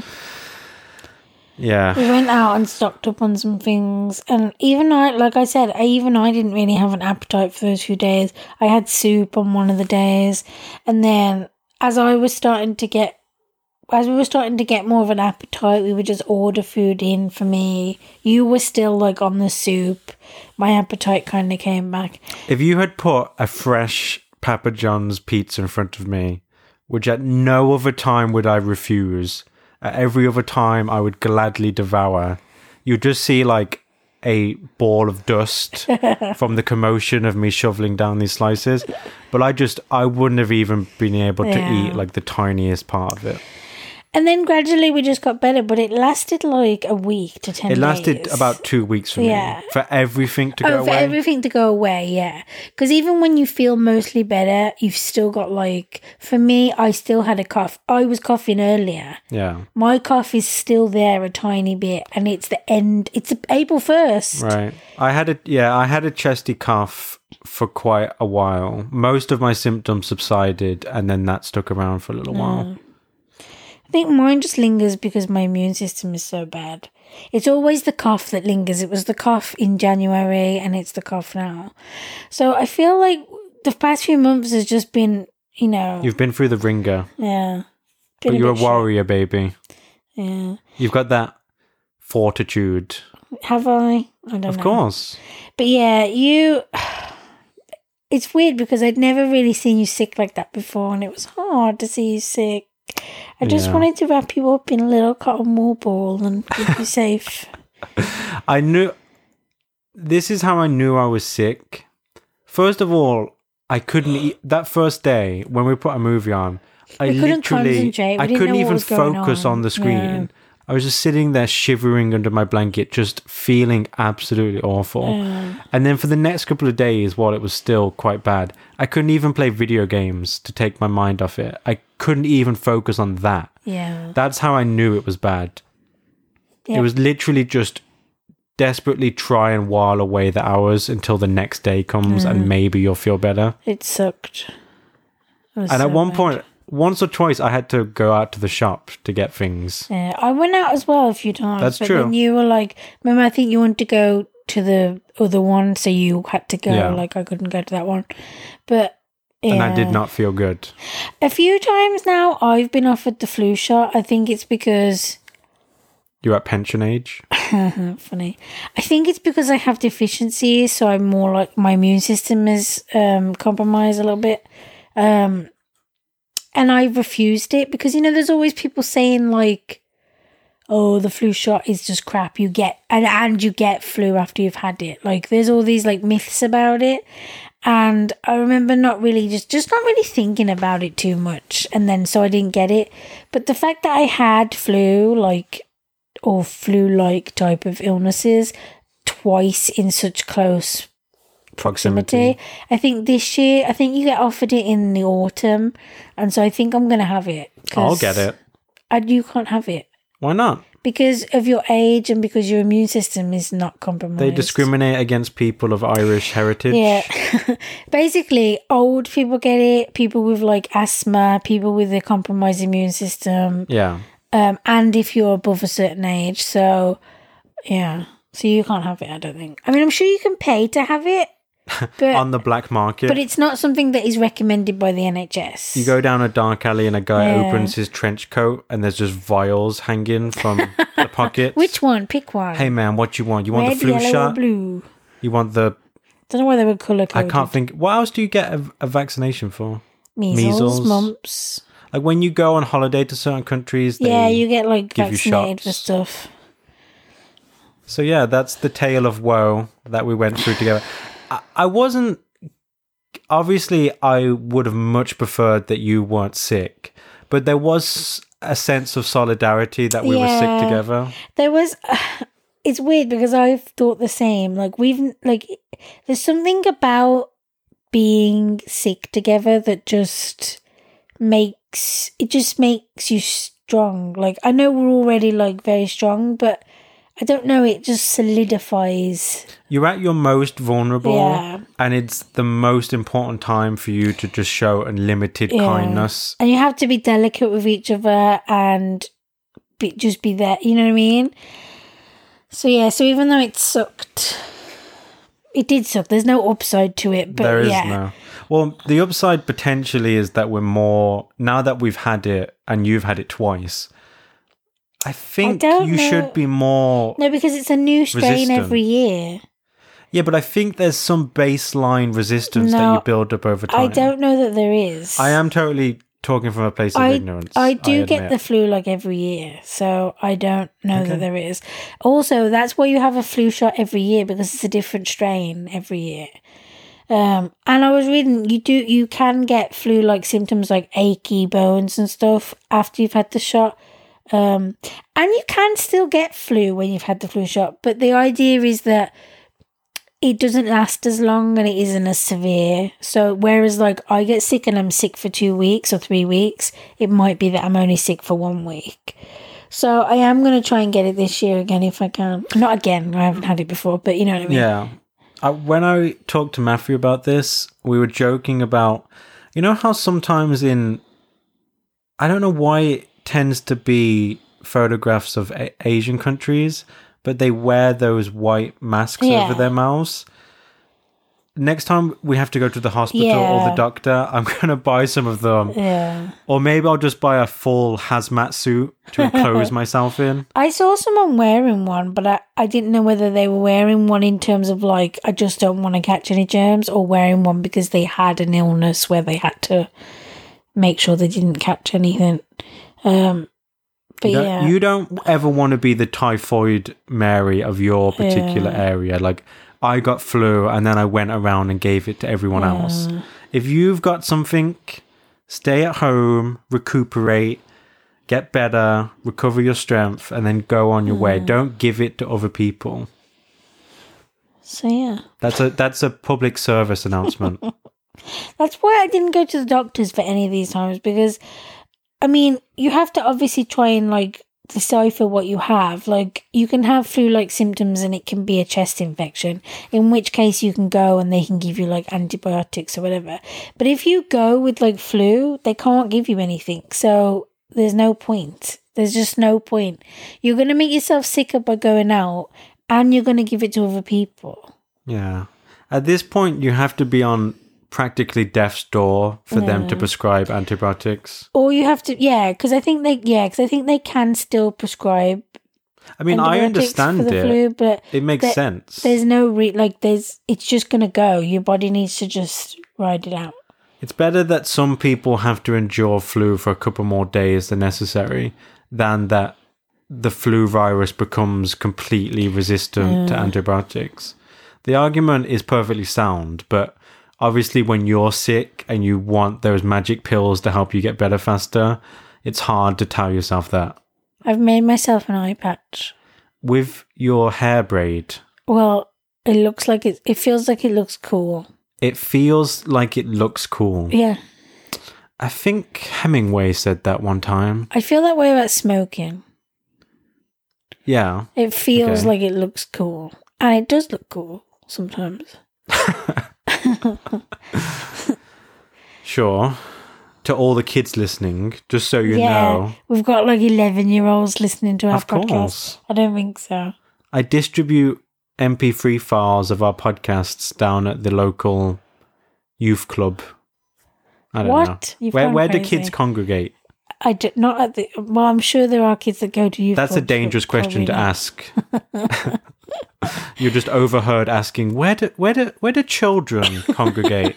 like if I wanted to get my hands on some children, where would I Hey, go? you're gonna get put on a fucking list. I'm already on so many lists. yeah. I'm in like so I'm in the middle of so many Venn diagrams of watch lists. Like my hair like this. At a certain point in the podcast you just start playing with your hair, I've noticed. Well, what do you want? like you you briefly check out of the conversation and you start making different arrangements with your hair plaits. I haven't checked out. I'm just. I don't know. I need you to jump back in. Do we have a topic? Of course we do. Let's get to Well- it then. Holmes. Before we do, that's levitation homes. Before we do, do you want to talk about, or is there any need to talk about our birthdays? Oh yeah, we both had birthdays. The- so yeah, the, the birthdays and the sickness is kind of why this podcast is coming out a little bit oh later. yeah, it's late, late. It's not Yeah. like late. It's like late, late. Can you imagine if we didn't do a episode for like twelve years, and then we just did another episode like there'd been no gap? We were talking about stuff that had happened. like we reference things that happened tw- on the 12 year old Yeah. podcast episodes like they just happened yesterday Yeah, so we. yeah, so we both had birthdays. no one can understand your yawn talk We both had birthdays that were pretty uneventful, really. yeah but you love your birthday I do love my birthday. you love the the ceremony the rituals you want to be cherished and celebrated and want to be. worshipped even well, I want those things every day, but alas you do treat me like that every day. But at the same time, I want there to be yeah, extra I don't know, like I just love it, and it was fine. I mean, it makes me sad that like there are people not here anymore, you know. And as you get older, not just because people die, but because people move away. Like my brother's not here, You know, things change as Yeah. well. Like my mom's situation has changed, so it's like that person's not here, that person's not here, that person's not here, that person's not here. So it becomes just like a celebration of just me and one other person or two other people. I love how I'm like chopped liver in this scenario. no, but I mean, like, All the people I really like are no longer around. I just have this stupid boy here who's like tending to my every need, that's not what who I loves me and cherishes me. I've got to deal with him. I've got to You- pretend that he's like he's worthy companion. You do love and cherish me. No, but that's what I mean. Like, it's just me, you, and mom, really, isn't it? That I celebrate with. I don't really like. I do see a few family members, but like, it's very low key, and I don't know. It's just, it is what it is, and I'm unhappy about it. And like, there's nothing really to be done, you know. I feel like you need to just acclimatize to the new normal and find a way to enjoy what it is now. Yeah, that's what I did do. Because you still have fun on your birthday. You still got to do a lot of the things you wanted to do. Yeah, I'm just saying. Like, you asked. Okay. Well, For you didn't ask, example, but we. you finally got me to watch Oh, yeah, Romeo and. Juliet. the 96 Leonardo DiCaprio Romeo and Juliet. I mean, come on. Anyone who's in that film has got to like it. I don't understand why you wouldn't like it unless you just unless you don't understand Shakespeare like at Sure. all, I guess. But um yeah, I had always loved, I had always loved the film, and I remember recently saying to you like we should watch it because you'd never seen it, and then when it came time to pick in like a birthday movie, I thought it was quite a good movie to pick. Um, yeah, and you liked it, didn't you? I wasn't expecting to. I don't know why, but Romeo and Juliet is one of those stories that's just so played out at this point. I know that it was the like original and everything has copied it since, but I just feel like how interesting is like this super by the numbers love story going to be?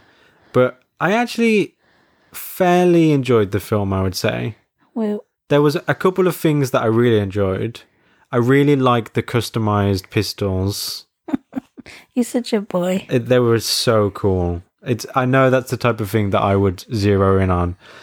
Um, but just like how can you not love what they did with the weapons in that Yeah. film?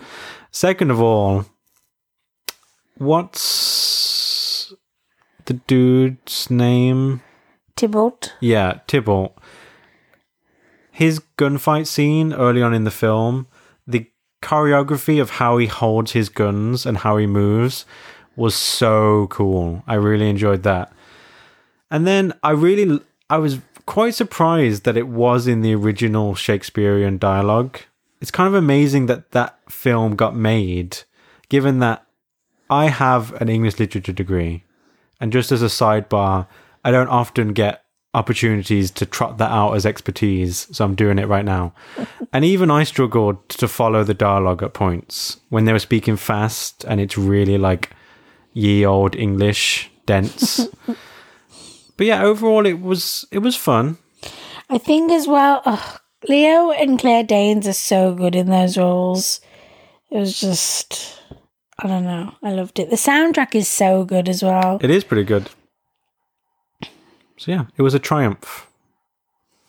I'm glad you liked it.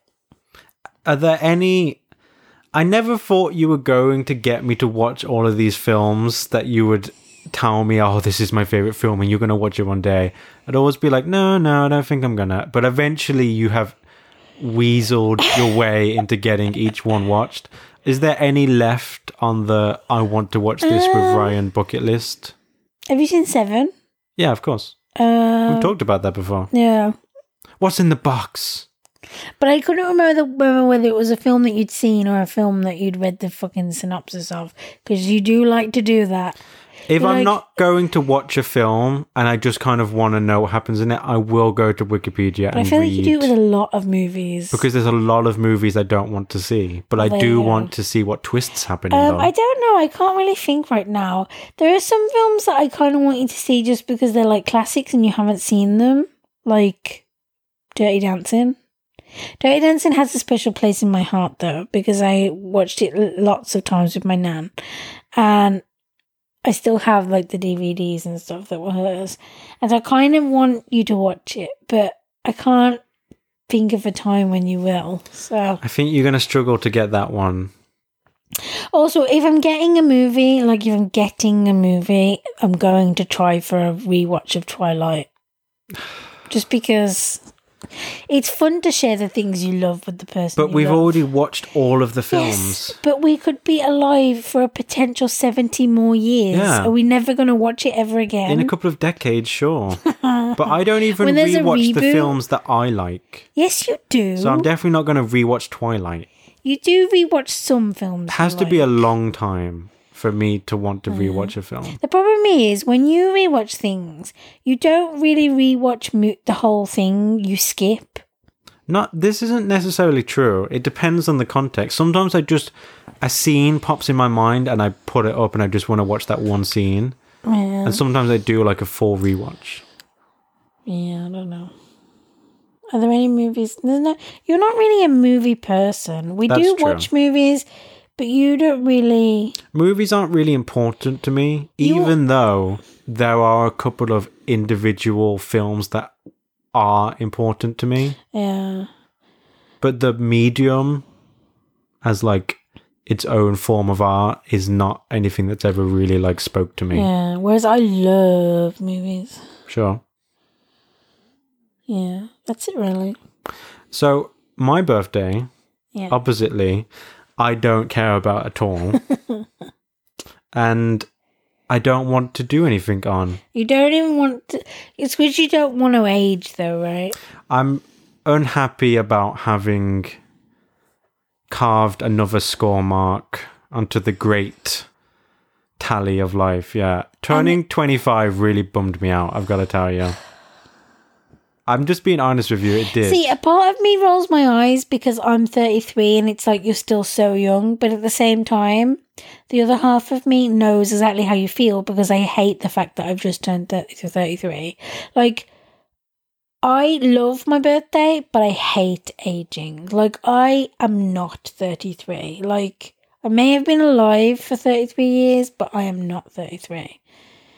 But the other part of the reason why you don't like your birthday is because you don't really like the atten- like the attention. Well, I just don't need it. Yeah. I, I also don't like to be the center of attention in most cases. Yeah, Yeah. that's true.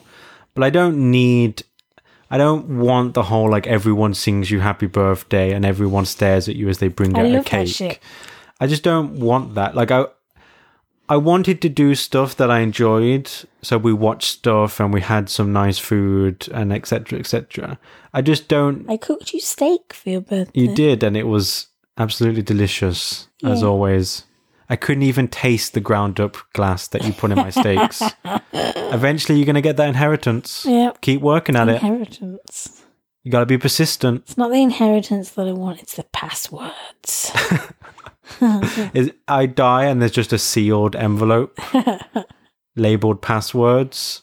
You open it up and there's just a little a little business card and it says never. But then that does turn out to be my password. yeah. It's a twisty turny It's tale. a twisty turny tale. So anyway, yeah, I know 25 is young, especially if you hope to live to like whatever 90. But there's so much I feel like I want to get done or so much that I feel like I maybe should have got done already that I'm I'm raring to go. Like I'm impatient to get started with that stuff. yeah. Like I want to get like yeah, but it, it's weird because I only graduated university after I was 23. yeah. So my timeline is a little bit different than most people's. So I try and keep that in mind, but at the same time, it, I'd think regardless of where I am in my life, I'm always not going to be happy about being a year older. Yeah. I never really thought about it like that in terms of like me, like, oh, I'm such and such age and I should have done this, that, or the other by now until recently. I started thinking things like I want to have been published by 35 because if I haven't been published by then, I think for the first time I will kind of be like, oh my god, I'm a failure type of thing. But my timeline was also different. I once I'd finished school, I had to kind of start again, and I didn't um, graduate uni until I was 25. Um, so everything was kind of late for me as well. Yeah. So I never really thought of things like that. Like I was 26, 27, 28, whatever. I never thought to myself things should have happened by now. It was only really when I reached 30 and then on and off from then really that I've thought to myself, okay, let's get it fucking going. That's how I feel Yeah. right now. I mean, I am in the midst of getting things going. Yeah. So I feel good about that. I'm working on stuff like hard. But I am hard on myself in terms of I feel like I should have I could have done this earlier and so I should have done it earlier and then I could have mm. done it even earlier. And so aren't I a failure for not having done this when I was 17? But you wouldn't it wouldn't be the same. It would be 17 year old you writing what 17 year old you thinks I- you I want to write about. I yeah.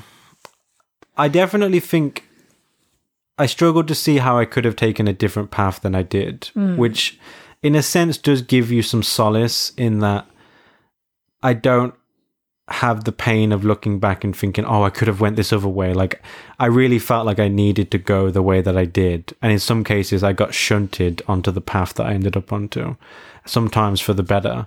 So, yeah, there's not really much more to say other than let's get it going, girlfriend. Girlfriend. Let's get it going. Give me the topic. Okay, so I'm gonna bust a no. I don't know what to say about that. when we do the podcast, it's like I turn into a teenage boy. Only when we do the podcast, though. No How unladylike of you Yeah. to issue forth that vulgar statement. Yeah. Okay, so this article. You're so cute. Oh my god. I always start off You're with like, the exact "Okay, same so." wording for some reason. This article has actually been kind of queued up for like two episodes now. But we're such talking little. Yeah, I don't have a. Where, where were we Just, I don't know. It's like chatty cafes, but I was trying to find like a talking one, and it didn't quite. Okay, Talking Tommies, talking Timmies, sure. talking Tabitha's. talking Tabithas. Has there ever been a human being called Tabitha? I yes, feel like Tabitha. it's was- always cats. wasn't that her name from Genie? The genie. You know, You having a stroke? the genie chick with the twitchy nose. Then that was Bewitched. Are they two different shows? This was before my time, I'm afraid. There was like a show where she's like a witch, right? Called Bewitched. And then I think there was a similar show, I Dream of Jeannie or something.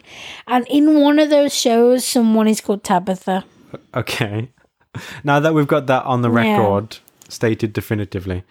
So yeah, I, I did mean t- this article is now like several months old hmm. because I wanted to talk. That about it doesn't matter. beforehand. We're not like a news. yeah, I'm just saying that's why Yeah. I've. It's not like I just saw it yesterday. but anyway, I saw it on someone's Twitter feed, I think, which is why it's on CNBC's website. not one that I frequent. habitually peruse in Peru with my shoes Don't even try it. made of glue Why are your shoes made of glue? because I was trying to follow a snaking rhyme pattern. And it did, you when you start making shit up like my shoes were made of glue, that's when you know you've gone off the rails. But if your shoes are made of glue, then you don't have to worry about tripping over once you're off the rails. Because you're you're going to be glued to the ground. Yeah. but you can't move forward. But what if it's some type of special high tech glue where it has like electrodes in it, and w- when you zap it with electricity, it becomes non adhesive? So you can like walk on the ceiling. You take a step and you're glued there, and then you press a button so one shoe gets zapped and Okay, I unglued. like this. I like this. I was laughing at first, thinking like, "Oh my god!" but then I sold you. insane. But then you really brought me around. I'm practicing my pitch for Shark Tank. pretty much. Mr. Wonderful, I know Yes, you're going to like this one. But we all know that they never actually accept good deals. Ah, like they don't. someone will come along with like a proper actual invention, like the woman with the solar solar paneled fucking barbecue. I know it was solar panel barbecues, but what she wanted to do with the technology was like amazing. And the guy with the car, with the electric car, and they no just one fucked it off. And it's like, okay, my mum's fucking barbecue sauce you'll buy, but they won't Yeah, buy this. it's always like the sub story of like this was my grandma's special cupcake mixture. Yeah. It's been passed down generation to generation. Oh it has so much God. meaning to me, and it's like that's great, but like you can't. You can't do anything with this. You can't pattern it. There's so many cupcakes and yet they brands always already. buy it still. But then so you it, it but then it zooms in on Lori and there's like a single tear and she's like I'll give you more than you're asking for because I really like female entrepreneurs like you Shut up. yeah So annoying. those are always the companies that get investments all the random clothing brands I've got a line of swim shorts With leggings with patterns on them. yeah it's, it's like, all all right. right well this chick came in with like some revolutionary new technology I know. and they all tore her to shreds. Or if anyone ever comes in with any kind of like supplement, Mark Cuban doesn't think that supplements exist. He thinks that the whole industry is just wholesale snake oil salesmanship. I recently found I didn't know this, but it's totally like on fucking brand. He had like a website where I guess you could like um you could like put in your what the vitamin or the supplement is and it would tell you like it would analyze it in some way. I can't remember. Anyway, apparently it's gone downhill now because I don't know why. Um but You have so little information know, about the I know, story. I know. But it's because recently I was looking for biotin supplements for my hair and it's so expensive. It's really just so expensive. And yeah, it made me think of it when you were talking Sure. about supplements. Uh, the thing I always hate as well is sometimes people will come in and you can they'll stumble over their words and you can tell they're like super nervous. Oh, I hate this. which is totally understandable. not that they're stumbling over the words. I hate what you're going the thing that you're going to say that they do Right. is what I hate. And then you, one of them, usually Mr. Wonderful, will Yeah. just openly mock them to their Yeah. face. He'll go, "Don't worry, this is only the most important part of your life, or whatever." And I'm like, "Fuck you, dude." and I know, I know it's TV. he but- has kind of like this douchey persona, but at the same time, that is a real person, and this really is the Yeah. most important moment of their life. It's so frustrating. Also, other things I hate as well is when they like say things like, "You don't have a business, you have a product," or whatever. A good So what? product can make a shit ton of money. Exactly. They they have such stupid reasons for things. You're too early. You're too. Yes, some things can be too early, but it's like this guy has a million in sales. Get it. Take it. You're all dumb. I feel like they need to be infused with like some younger people. And I don't usually say that about things, but I really feel like they do. Because they're so out of touch. When like, oh, Robert's the worst. I love how this has turned into a Shark Tank podcast. Yeah, pretty much. I used to love Robert, but he will like he's so out of touch. There'll there'll be a pro- I can't think of an example, but there'll be like a product, and he's like, I don't see the need for that, and I'm like, that's because you're fucking rich, and you don't have to do anything for yourself, Yeah. and that's why they need like someone young who like is maybe only newly rich or whatever, or is representing like a billionaire, because they need we need some like in touch people. Sure. And they all have cheat codes that you gradually figure out. Like if someone comes in and says that their parents immigrated to America Yeah, and that they yeah. pulled themselves up by their bootstraps, Robert will just bend over backwards to give them wheelbarrows full of money. If they say they went door to door selling, Mark will like yeah. If they say how hard it's been as a female entrepreneur Barbara, or Lori, yeah. If the if you have some kind of like um disability, like dyslexia or something, Barbara will like you. if you talk about how you tried to bring this clothing brand up and you really hustled and grinded and like no one believed in you, that's when you get Daymond. Uh, How weird is it that we know this show this well? whereas like Mr. Wonderful will give money to things he doesn't even like if He- if they make money. Yeah, he's also way more free with making offers. Yeah. Like I said, he sometimes just makes offers even when he doesn't like the company, but he's seen that they've made money. And sometimes he just likes to go up against the other sharks, I think. He is the one who makes the most offers, whereas some of them, especially the guest quote unquote sharks, they will hardly ever make offers. Like unless they're like head over heels about this company. Some of the guests are so annoying.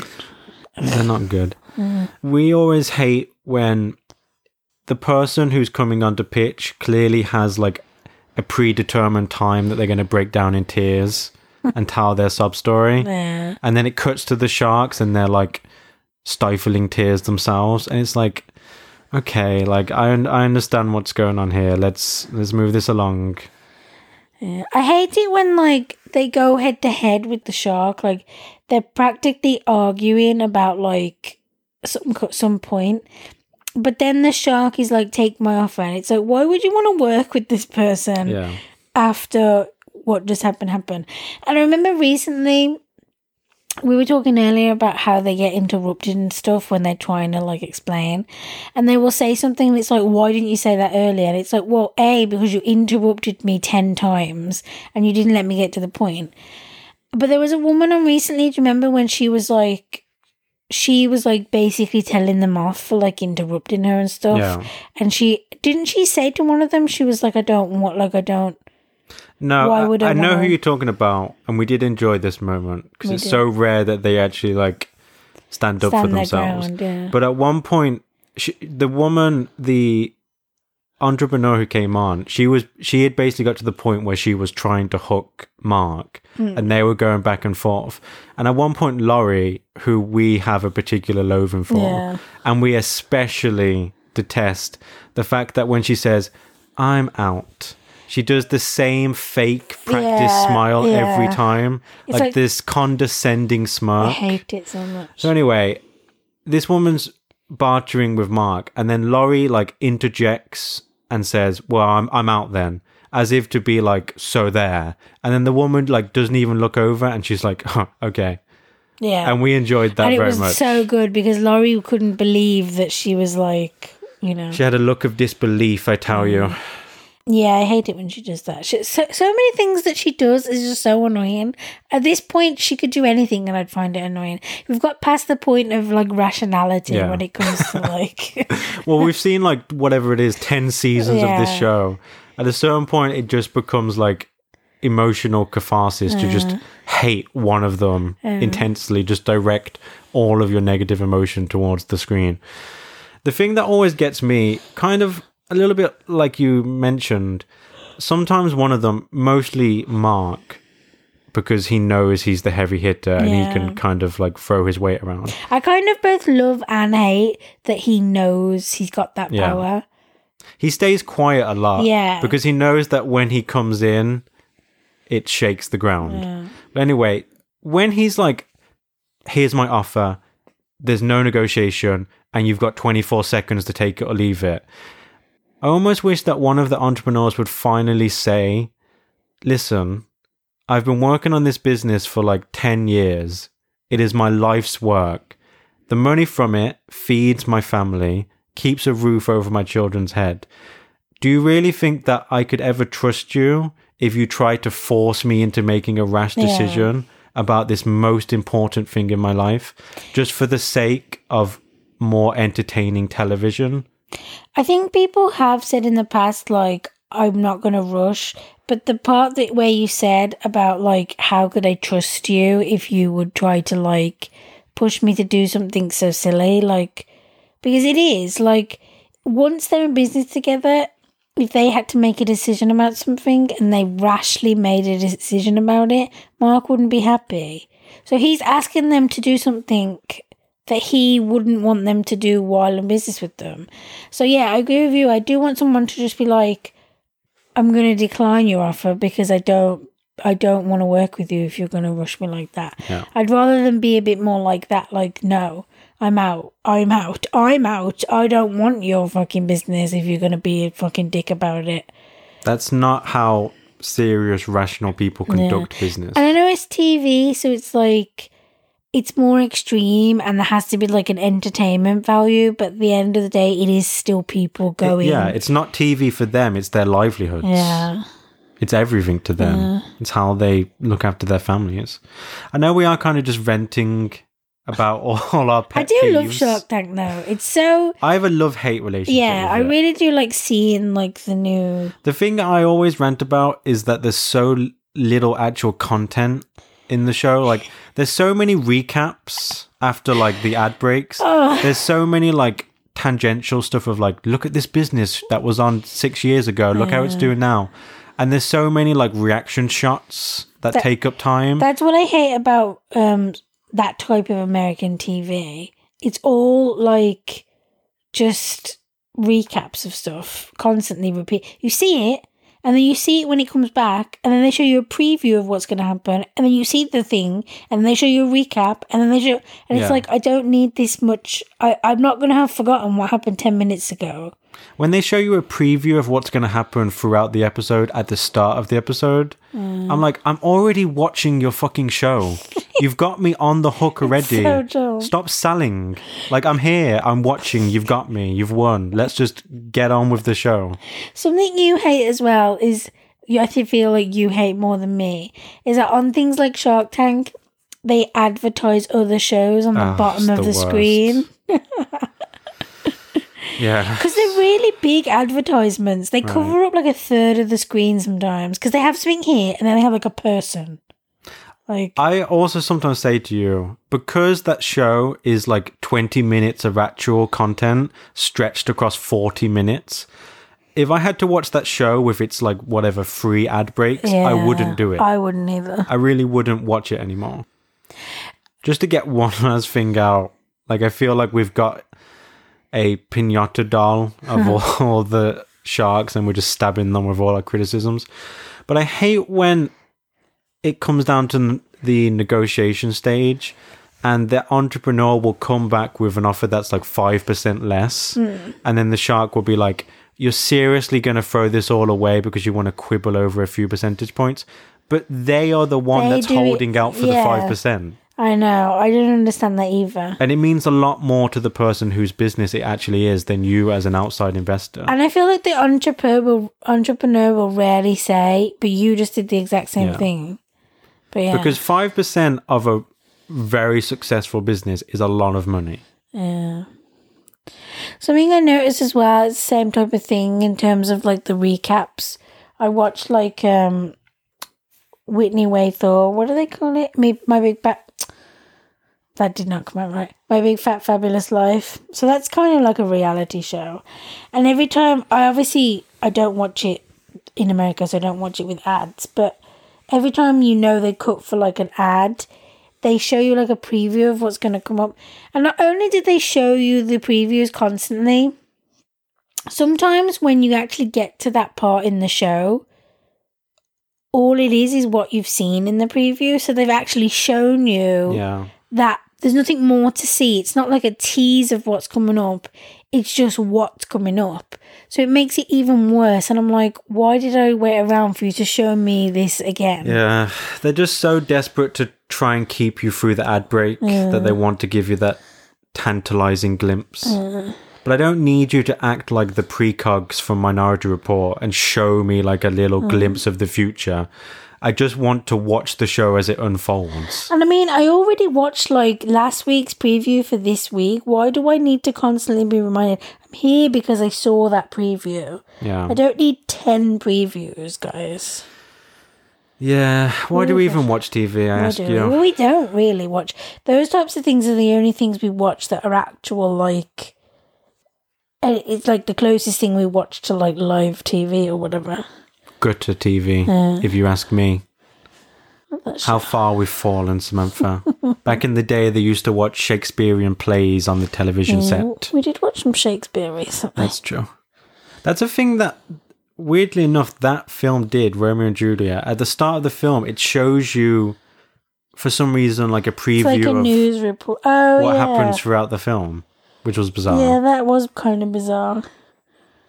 Anyway, It was like when you go to watch a trailer and they show you a five second tease from the Oh. beginning of it, and it's Yeah. like, but I'm about to watch the trailer, guys. when it's like the the brief, fleeting like mini trailer before the trailer, yeah, that's so inexplicable.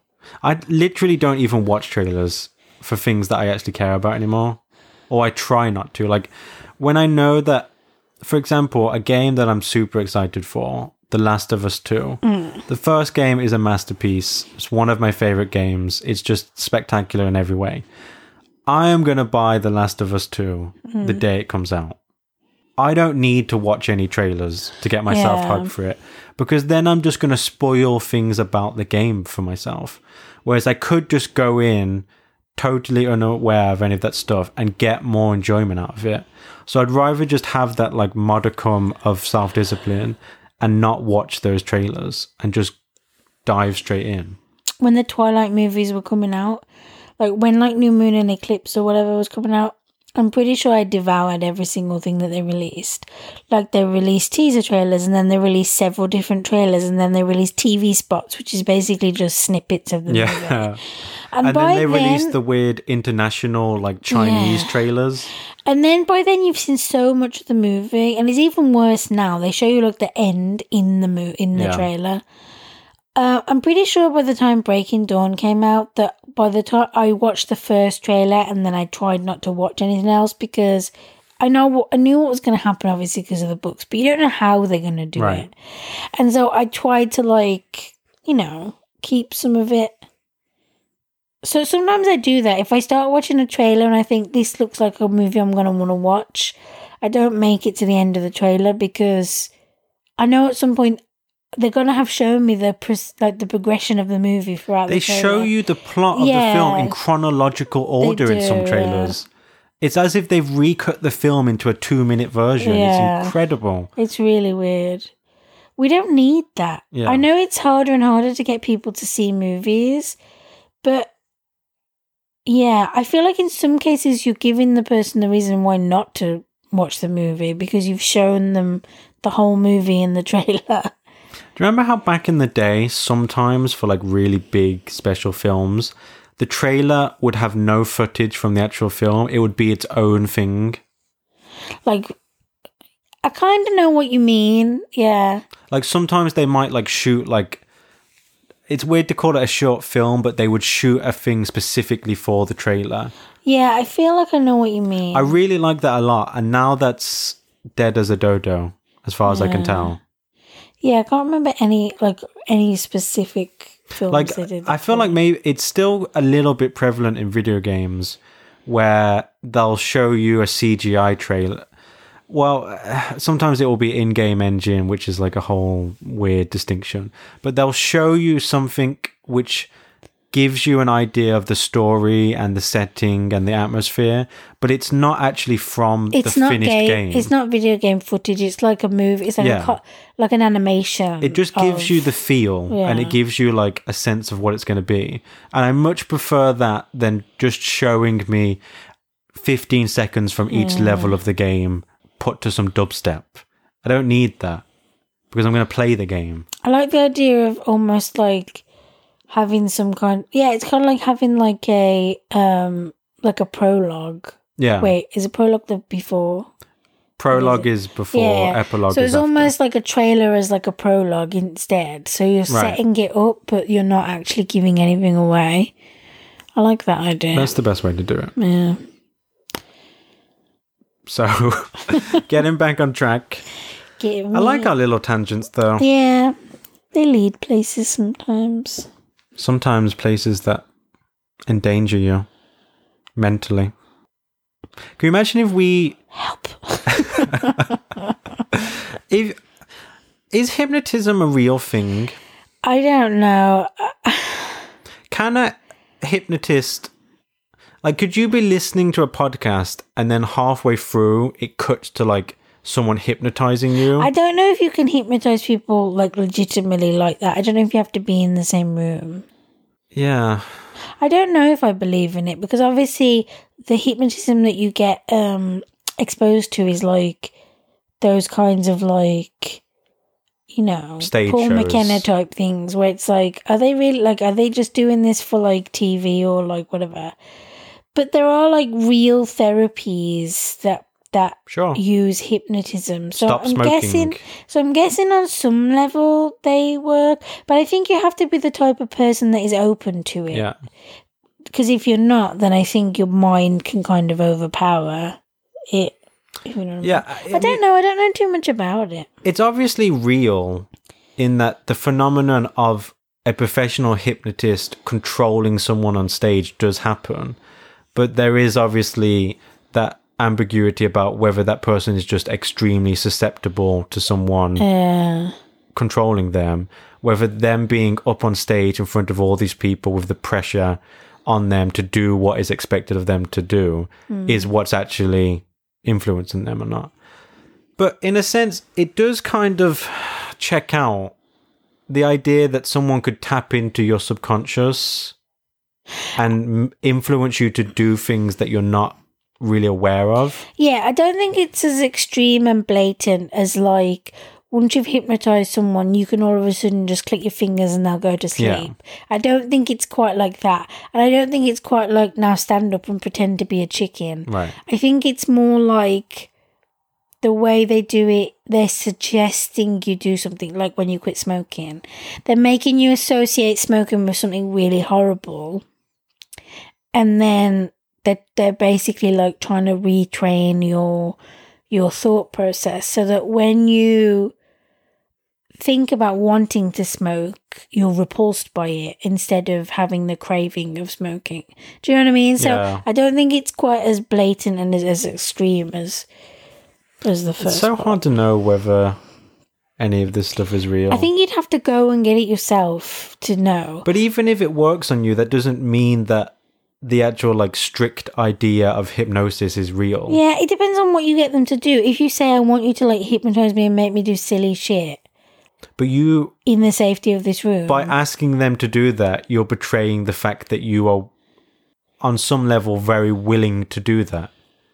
No, because I think you could say, look, I really don't believe that this is going to work, but if it, this is really possible, then you can get me to do silly shit. So you could go into it like that. Yeah. It's a weird one. There's obviously some truth to it. It's not like homeopathic medicine Yeah. where it's just total bogus snake oil. But I, how did we get down this? I don't know. I don't know why you brought up hypnotherapy. Yeah. They can't all be charlatans, surely. Yeah, I don't think it's a case of like you have a power to hypnotize. You learn how to hypnotize. It's not like when people say they're a medium and they're clearly lying. it's like I'm feeling a presence. You had an aunt, right? What was her name? Jenny? N- no. Oh, did it begin with a with a with a J? yes, Judith. Like you know. Yeah. I think it's something that you learn because it's hypnotherapy. So I think it's something that you learn just like you learn other Sure. things. But yeah, So anyway, 10 years later. yeah, this article is entitled Japanese scientists just used AI to read minds and it's amazing. Bit of a BuzzFeed title, if I do say so myself, but I'll forgive you. Catherine Clifford. Don't name check her. Well, I mean, she she's not like in the witness protection program. Yeah, well. She's a journalist who has a byline, not betraying her confidence. I kind of like, for whatever weird reason, when someone's name is the same letter for the first name and the surname. Like Sarah Silverman. Yeah. There's something very pleasing about it. Uh, that's like when I was thinking about names for my book. I remember like a long time ago. It might not have even been for this story. It might have been for a different story. I had like a name that was like SS or something. I don't know if it was SS, but it was like too, too. And it was like a neo Nazi character. What is wrong with you?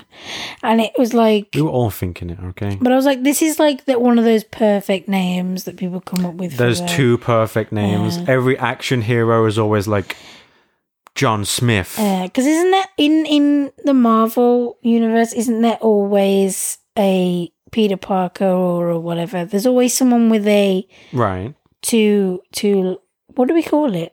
It's there is a word for it. I I've got so many terms swirling about in my my head. There are quite a few because I remember before reading on Twitter there was like someone had like listed them all. I've got it right on the tip of my tongue. It's one of the one of those words like assonance. I can't I can't remember. But anyway, But either way, yeah. So I was like, I can't do that because that's like this is clearly a made up name, you know. yeah. I don't think I know anyone with the same initials. The funny thing is, the worst example of this in recent times is one of your not favorite, but you like Fifty Shades of Grey, and the male character in that is Christian Grey, yeah, but they're not the same. and her name is Anastasia Steele. I mean, get the fuck out of here. I don't see. I don't know what you're trying to point out. Oh, okay, sure. Why not? I don't know. I don't know what you're trying to point out. Are you being serious? Yes, Anastasia Steele. it's not a good name. No, it's not. So I don't understand what. But it's like one of those two perfect names, and his name is Christian Grey. But it's not a good name. So how can you say it's too perfect if it's not a good name? This has been a fruitless dialectic. also, it's not one of my fate. Like I don't. Let's not get into it. I love how you try and walk back Let's not get into it. I haven't read the book. your long-standing love for this franchise. Get out of here. I like the movies, but I haven't read the books. Sure, I don't want to read the books. but you've read the original source material, which is even more yes, hardcore. Yes. Yes. But that's because it was Twilight fan fiction. So I was really reading about Edward and Bella, wasn't I? Right. Sure. So Uh, the lies we tell ourselves. moving on. Fan fiction. You know what? Don't shit on fan No, fiction. I, I wasn't. It, it just, re- I don't know why, but it just reminded me how. So, one of my, my favorite film is The Matrix. Mm. I fucking love The Matrix. We've talked about this before. And they released a game, an online MMO called The Matrix Online. I really wanted to play it at the time. In fact, I actually bought it, and this was back when I was like 12. And the only computer we had in my house was my mom's laptop, which probably would have struggled to play anyway. But I was super excited. I put the disc in, I installed it, and I was going through the whole setup process. And I didn't realize at that time because I was young and I didn't really play games on PC that at a certain point it was going to ask me to input credit card details mm. because it's like a monthly bill. And so I, I went to my mom like hat in hand and I was sheepishly like, Mom, like it's it's asking me to like I need like card details and like it's installed and it's like ready to play and like I really can I can we just like and maybe like you can take some money out of my like pocket money or whatever? And she was just like no I'm not gi- I'm not giving you my card details to put into this random thing. So anyway I had to take the game back. Oh, this is a, a, a traumatic memory from my childhood. But later on in life, I went back and on YouTube, I watched the cutscenes from this game, mm. and they were significant because it was actually counted by the Wachowski siblings as law, like canon. Oh, like wow. this is part of the Matrix universe. What happens in this game is real. And, you know, spoiler alert, but Morpheus is in the game hmm. and he gets killed in one of the cutscenes. And if you go online and look up this cutscene as a Matrix fan, it will break your fucking heart because the animation and the graphics in the cutscenes from this game are so unbelievably bad. Like it's so shoddily done and it looks so terrible. And it's like this 20 second cutscene with no voice acting where he gets killed by like this other janky figure. And he, he gets shot and he goes down and he's dead. And that is like the canonical depiction of this main character from this franchise I love getting killed off. And the fact that it's just so. What's the word? It's just so bad and tawdry. It just breaks my little fanboy heart. And my point is, I fucking wish that that was somehow like some fan made game or like it was not counted as canon. But because it was in the movies, can't you just tell yourself it's not canon? I mean, because it wasn't in the movies.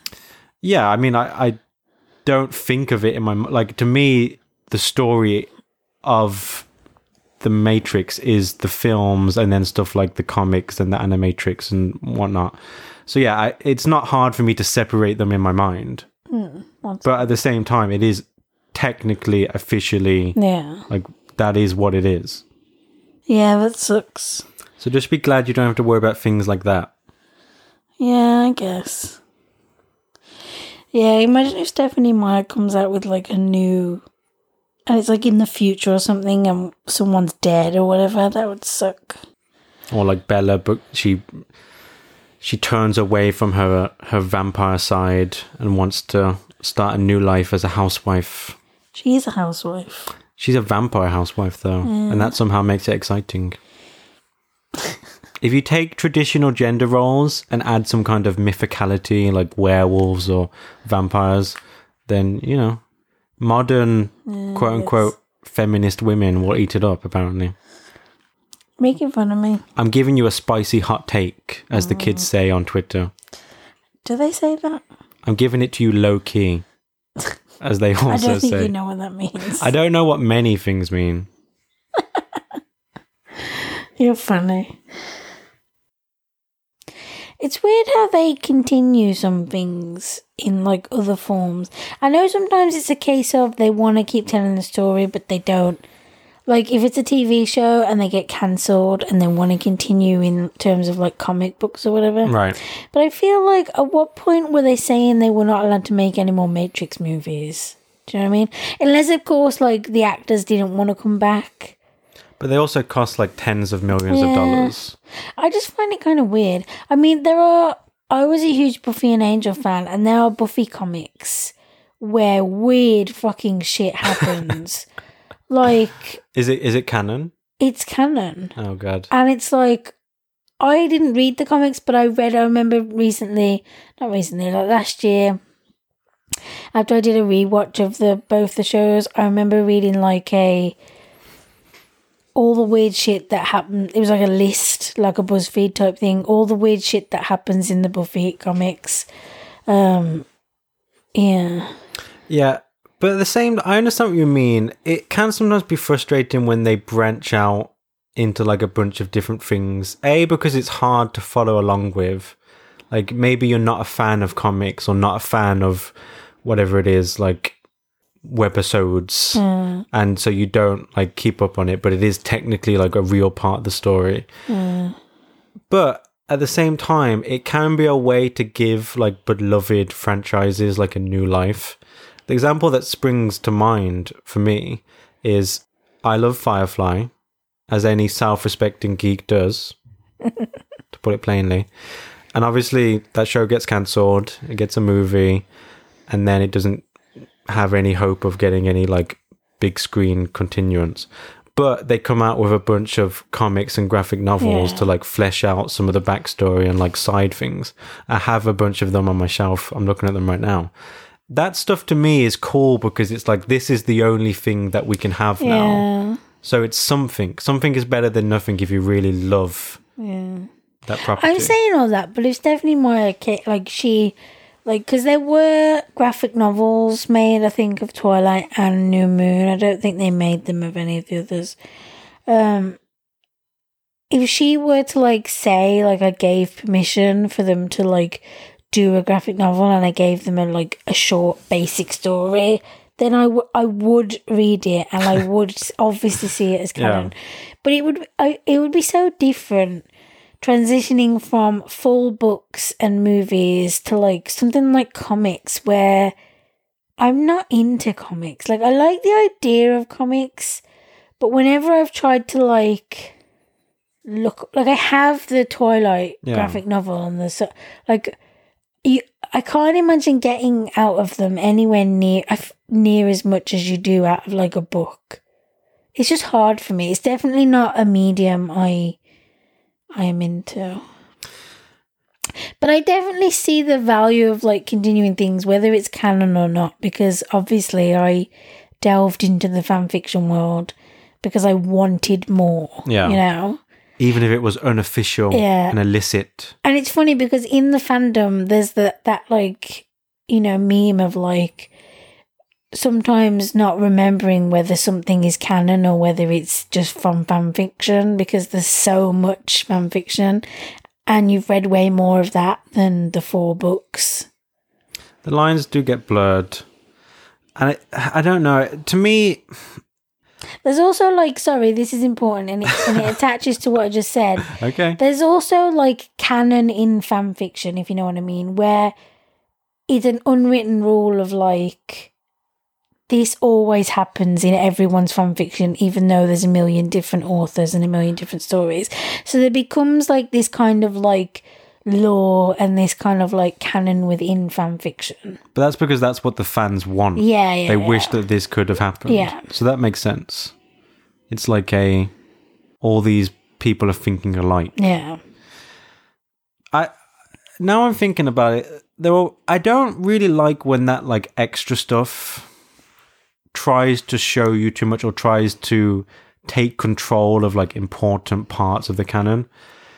The obvious one, the the most grievous one, is the thing I just referenced with Morpheus's death being shown in a fucking video game cutscene. But and there are other things as well. Like there's a Firefly I don't know how to describe it. It it's like a retrospective book. I'm looking at it right now myself. I don't know what It's you like call a it. guide. We have I have Twilight ones of them. And there's a short story in there about Written by who? just by someone, I guess, just some writer that they obviously commissioned to do it. And I forget exactly what it is because I it's been a long time since I read it. But Malcolm Reynolds, who is hmm. the main character, Nathan Fillion, it shows him either like as a really old man, and he's like this crotchety old loner who like lives alone. And I think maybe it shows it says when he dies or whatever. I don't like when that extra stuff, that tertiary stuff, takes it upon itself to show you something like that. Like to say when a character dies or show how they dies.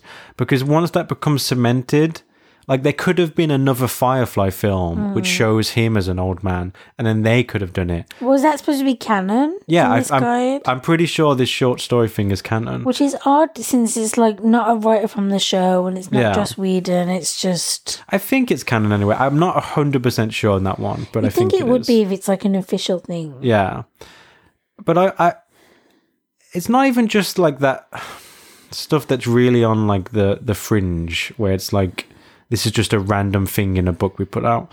I an exa- another example that jumps to mind and this is a weird one because the character is kind of an empty shell. But one of the Halo games Halo ODST, the character you play as is as usual for this type of game a mute everyone just refers to you as the rookie. You're kind of just like an avatar for the player. You see all these other characters doing what they're going to do, and you see the action play out. But it is technically like a real person in that world. And then I found out later, spoilers if you really care about the expanded Halo lore, but they kill him, they kill that character off in one of the books that they put out. And even though I had no attachment to this character, because like I said, it's just kind of like this this hollow shell that you get to occupy for the, the course of the game, there was a part of me that was like, why are you going to do that in a book? Like in a book that hardly any of the Halo fans are going to read, apart from like the 1% of the 1% ultra, ultra hardcore. Like, why are you going to like close off that avenue forever? I just don't, in principle, I don't like that. This reminds me of what you told me the other day about Lost. Spoiler alert, if you're like watching it on Netflix or whatever.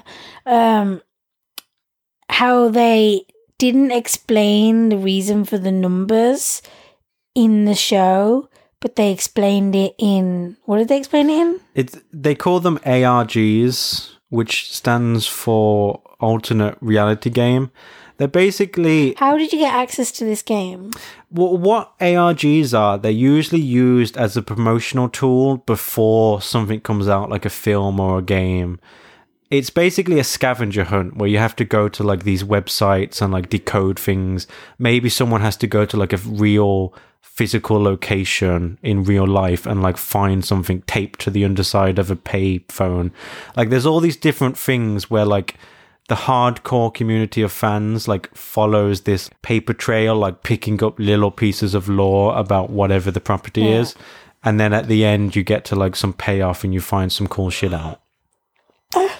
so that's what it was for, for Lost. It was an ARG for Lost. And I was saying to you, what? There's got to have been like 1% of Lost Less than that. viewers who did this.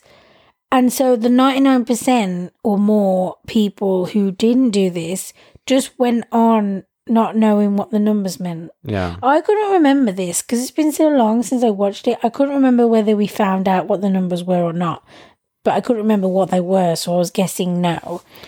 And you, and that's when you told me. When in doubt How doubt, stupid is that? That's so stupid.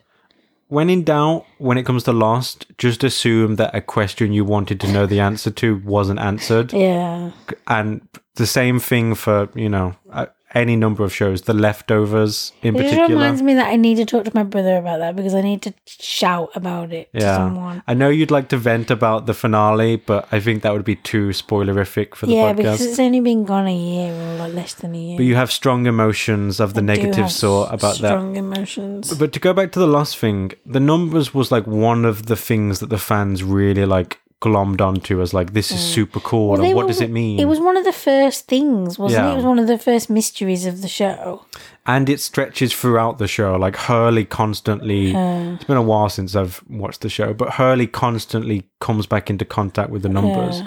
So they obviously have some kind of like mythical like significance, like some magicality to them, if that's even. And they were the numbers in the hatch, weren't they? They they are inscribed on the hatch. I think. No, aren't they the numbers? Oh yeah, the numbers that you have to input. Yeah. Yeah.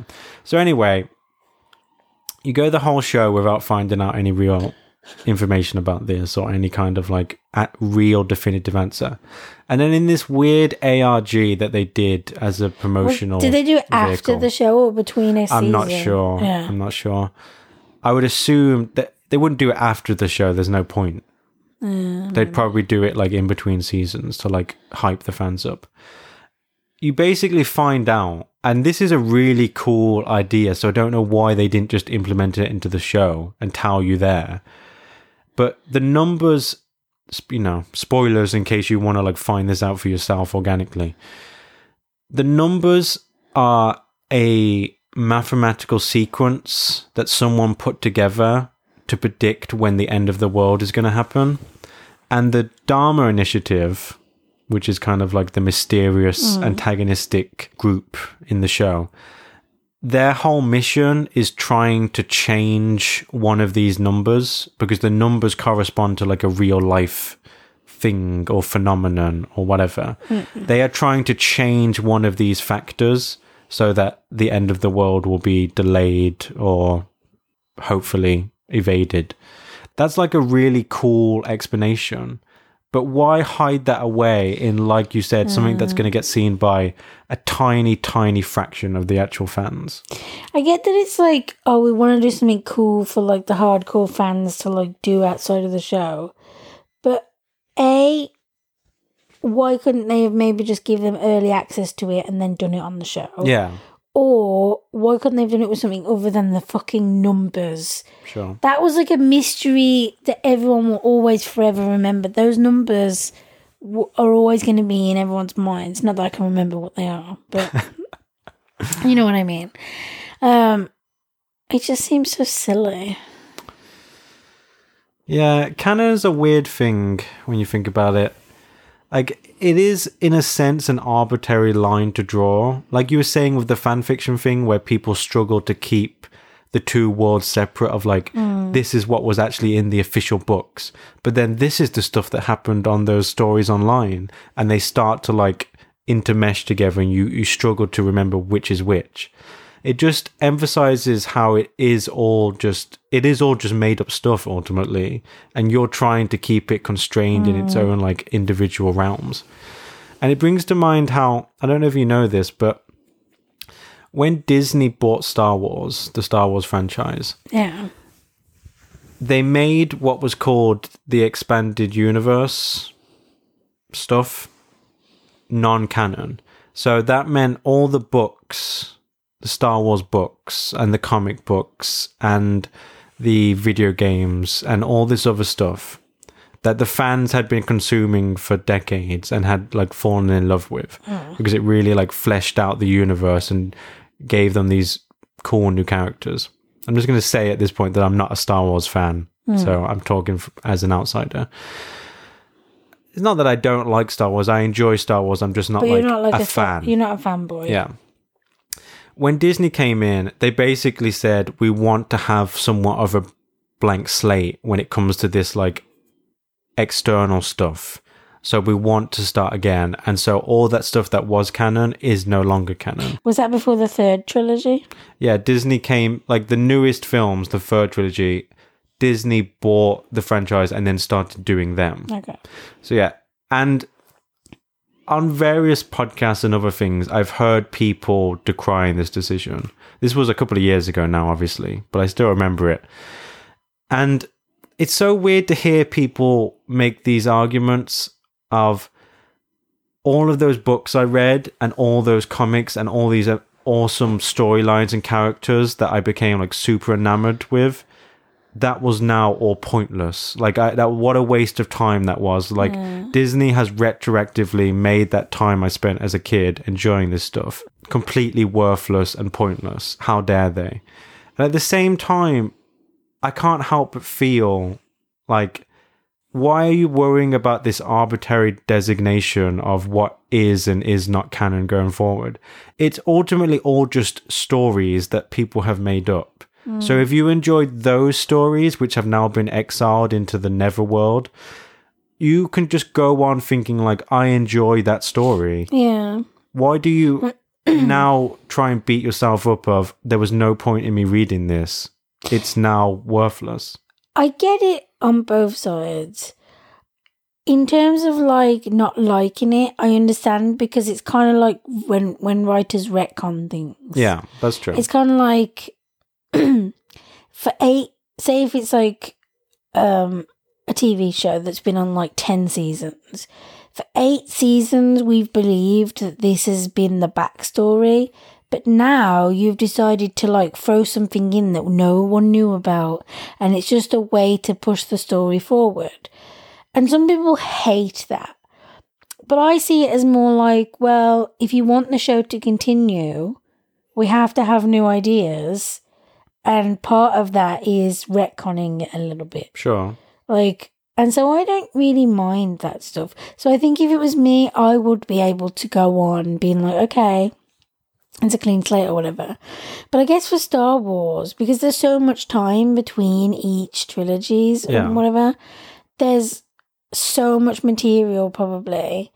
And now they started the new trilogy, and it's like actually all that stuff we've learned these past few years isn't real. Yeah. So I kind of understand it. That's- I can understand it from both sides. Why it was so important to those fans because between the trilogies, the the first two trilogies, this was all they had. Like these books were their only glimpse back mm. into the Star Wars universe, quote unquote. And that's why they have that added attachment to it and that sense of possessiveness and defensiveness of it. But from my perspective, if that happened to a fandom that I really cared about, it in a sense I would be a little bit annoyed, but at the same time I enjoyed those stories. Like it doesn't hmm. retroactively erase that enjoyment and that satisfaction and whatever like I gleamed from that particular act of storytelling. I, I can still keep that in my head of I love that book and it was great. I don't need like Mr. Disney's permission to think that it was worthwhile or important. But when you watch the new movies and they do something that they couldn't possibly do if that book was a part of canon, I guess you've got to see it from that point of view. yeah. It's like, no, you couldn't do that because in that book, the thingy thingy was destroyed. so how could you blah, blah, blah? And such and such is dead. But Your now head they're explodes. here. Like, it messes with the whole thing that you've like come to believe. But again, it's all made up. Also, I know, baby. So at a certain point, like you have to kind of just let go of trying to like enforce these rules on it. No, it has to be perfectly coherent and consistent. Also, some people hate fan fiction. And by saying that all those things are now not canon, it essentially becomes fan fiction. That's true. And so, you know, that's not going to sit right with some people. Well, they need to get over their irrational. I know, but it is aversion it to quote unquote fan fiction. It is what it is. Like it was already Silly just fan fiction. They just got paid to do it by the actual people, and then it got the rubber stamp of canon. Yeah. Like it's all just fan fiction if someone other than the original creators is adding on to the story or the universe. Yeah.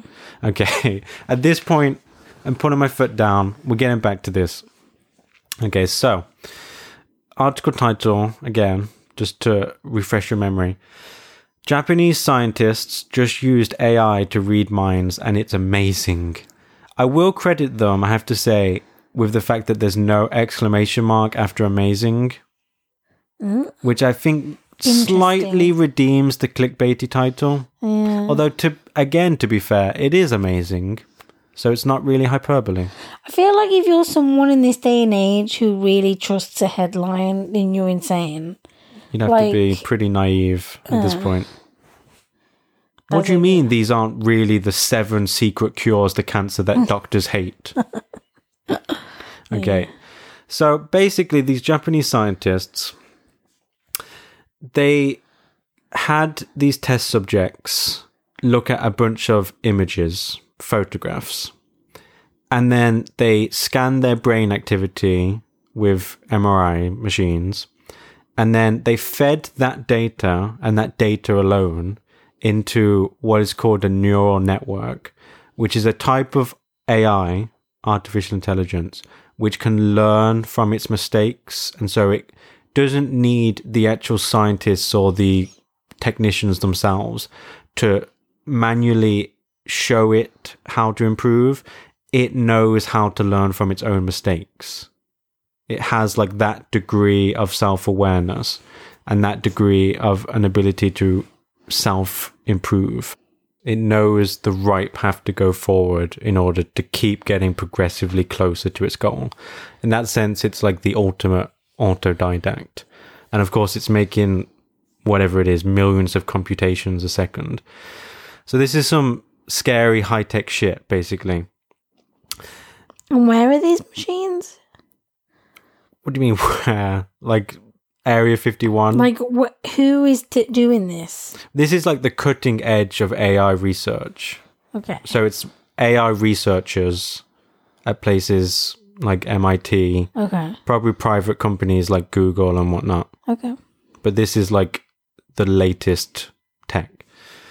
So they fed this brain scan data into these machines and basically got them to figure out what the image was that the test subject was seeing. And And these were like brain scans. Yeah. Okay. and I showed you the Yeah, you did. the diagram, the chart.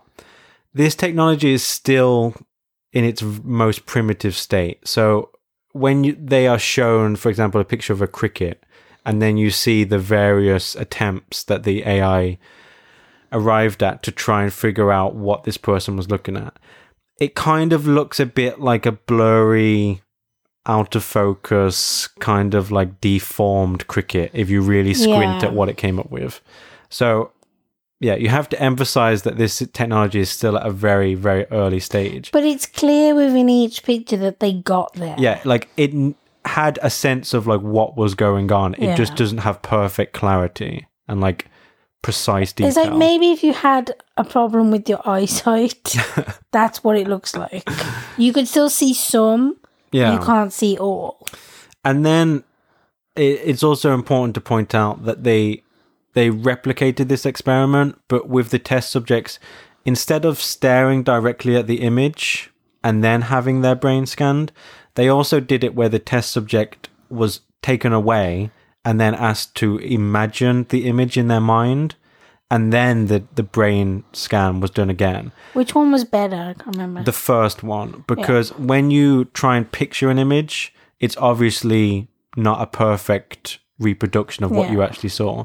So if you look at when the AI tries to figure out what those latter category are, it's basically like blurry squiggles. Like it really struggles. Yeah. Like there's maybe just like the slightest hint of what the thing actually was. So yeah, there, there's caveats here, and like I said, it's all very early. But this is ultimately a machine that is able to read what's in someone's mind. Mm. And there was a paragraph in this news story that really caught my attention, talking about the potential applications. And so, the visualization technology would allow you to draw pictures or make art simply by imagining something. Your dreams could be visualized by a computer. The hallucinations of psychiatric patients could be visualized, aiding in their care.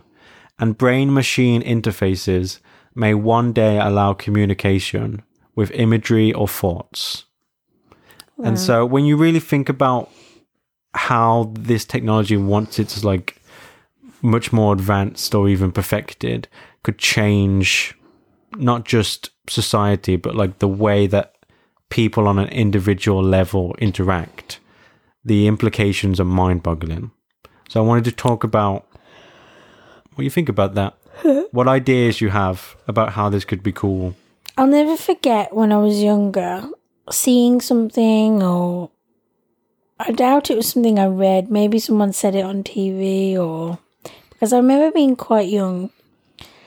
This idea that in the future we'd be able to record our dreams.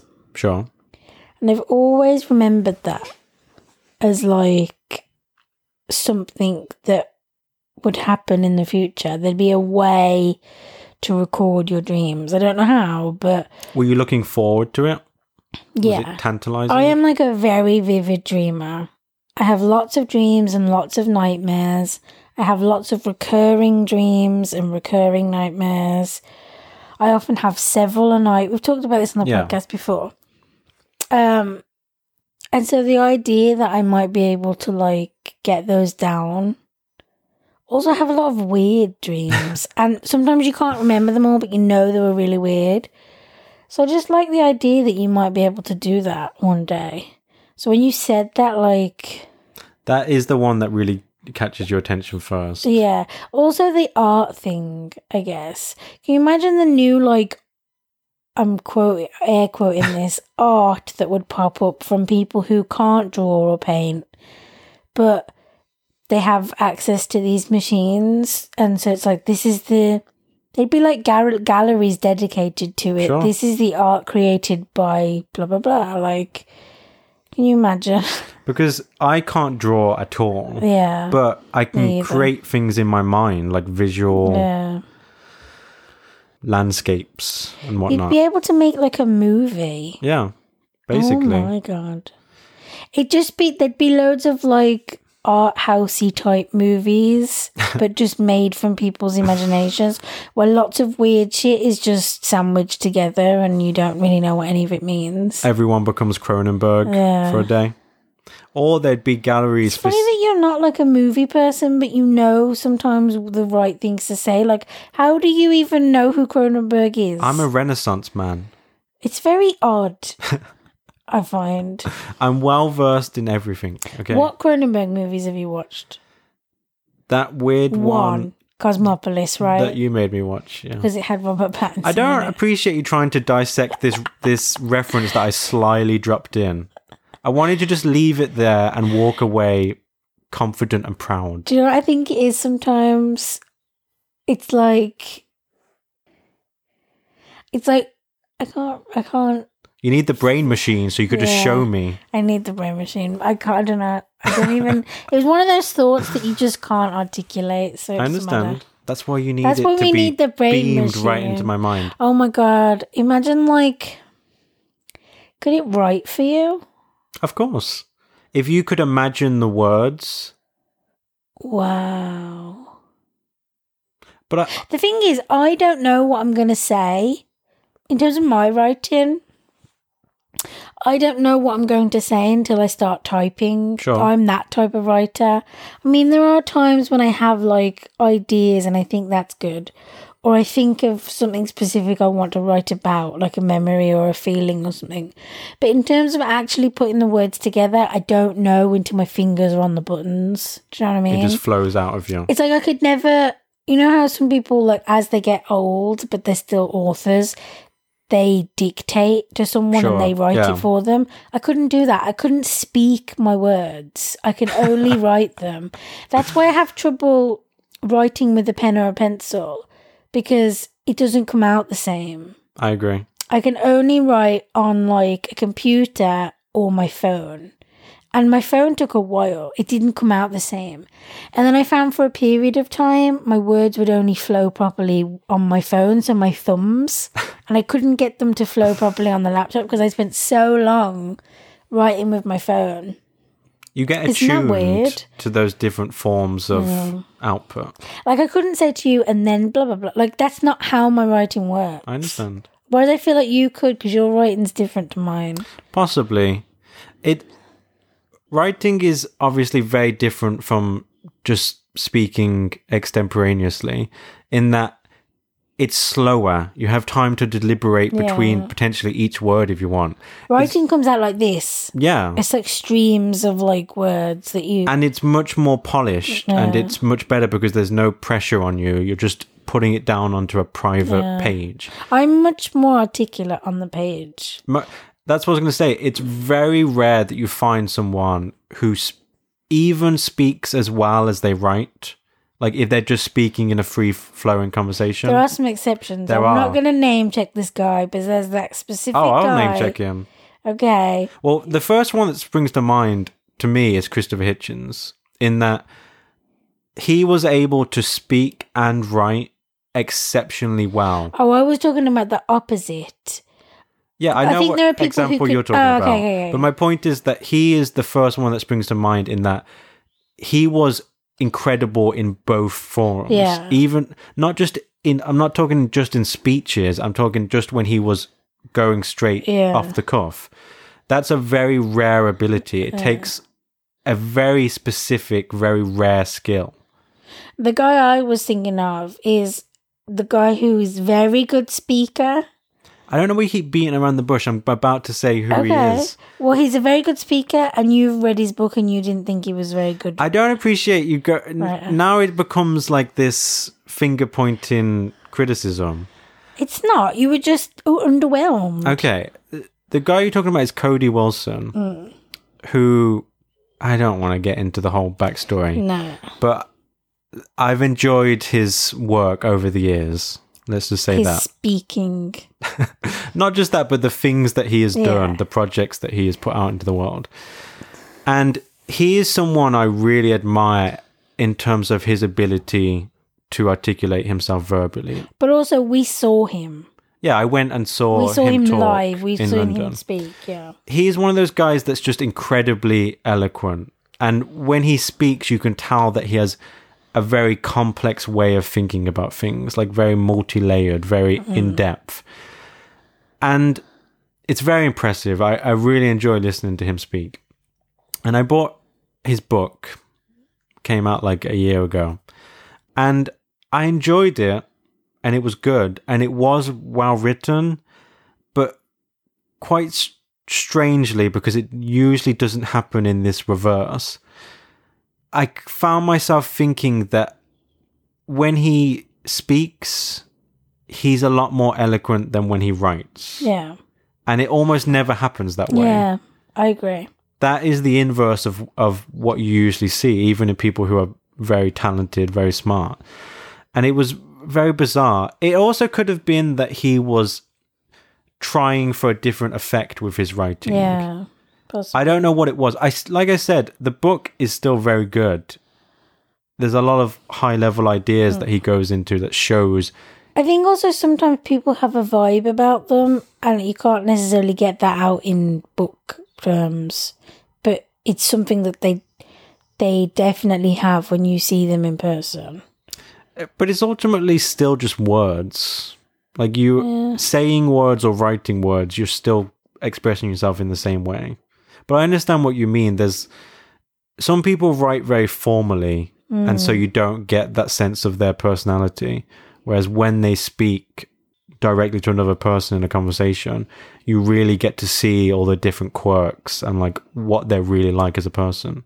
That just made me think of like if you say like you're a writer or whatever, some people think that means you can write anything. Can you write this this paper for me? Can you write this whatever or whatever? I was never good at writing academically. I'm not that type of writer. I'm more like I don't want to put it in a thing, but it's just not something that I. Yeah, they're I different would- muscles. Yeah, exactly. It just made something you just said made me think of that. Yeah, I understand your point. So yeah. And going back to and going back to saying what started this was that like usually it's the reverse.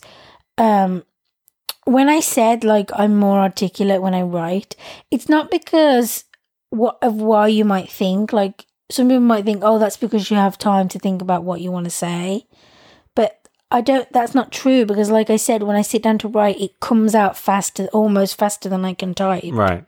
So it's actually the opposite. I'm not having time to think about what I can want to say. And often, like when I'm on the podcast or whatever, you want to give your best. And so sometimes you overthink it. You you think, how do I want to say this? What do I want to say? And you try to stop to think about it, and that's when things get all messed up. Well, for me at least, anyway. I know it's different for like you. You It's- like to think about what you want to say first. And that also corresponds to my writing style. I'm not like you where it just kind of Streams out. streams out. Like I take time between words sometimes. I take time between sentences because I'm I think about how I want to formulate the next sentence before I start typing the first word of it. And that's you know, there's obviously lots of different ways to approach it and we're different in that way. But yeah, I totally agree with you that if I had to try and dictate my writing to someone, it just It wouldn't flow the same. it wouldn't because I'm not as good at communicating out loud as I am mm. when it comes to just typing out on a page. yeah. And that's why I admire so much when someone is able to match those two things at a high level. But going back to this this rise of mind reading robots, mm-hmm. which we don't have to worry about at all, No, by we the way. totally don't have to. How could this spiral out of control? It's so scary because it it's like when people say things like, "Oh, they had the thought of doing that illegal thing, but they didn't do it." You know what I mean? Whereas if like having the thought of doing I'm just using an illegal thing as an example, but having the thought of doing that illegal thing becomes criminal because we have these machines. Sure. Like that's a fucking slippery slope. Because you get invaded by thoughts. Not only like just regular people get invaded by thoughts, but people with depression and anxiety get invaded by thoughts that they can't control, that they don't ask for, they don't ruminate on, they just get bombarded with all these negative thoughts.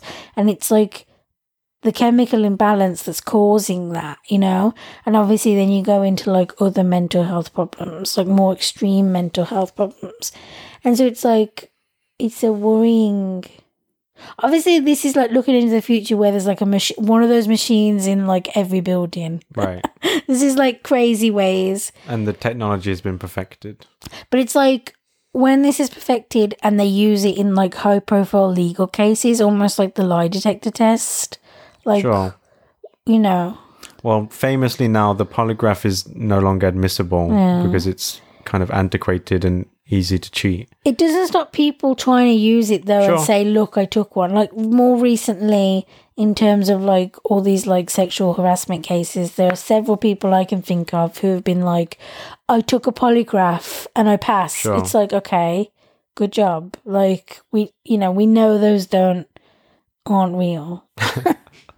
But I, I understand your point, and it is scary to think of the dystopian implications of this technology because people, I think it's easy to think like that would never happen here, like in Yeah. England or America. And maybe it wouldn't happen in Western democracies where the idea of personal sovereignty and liberty is held up in high esteem.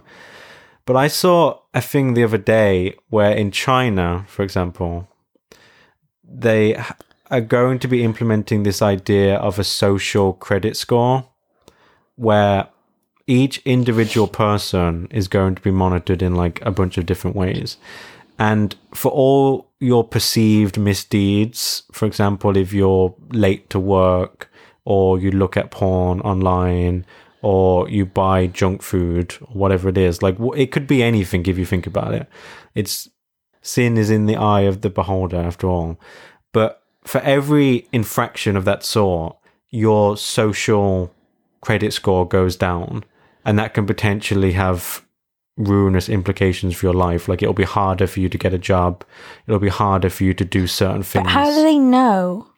well the chinese government has like a surveillance state that we can barely fathom Like they can see what you're looking at. Mm.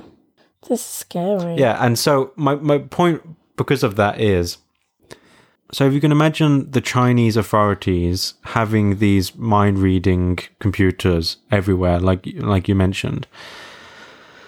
And then each individual citizen having to potentially worry about getting into trouble for literal thought crime.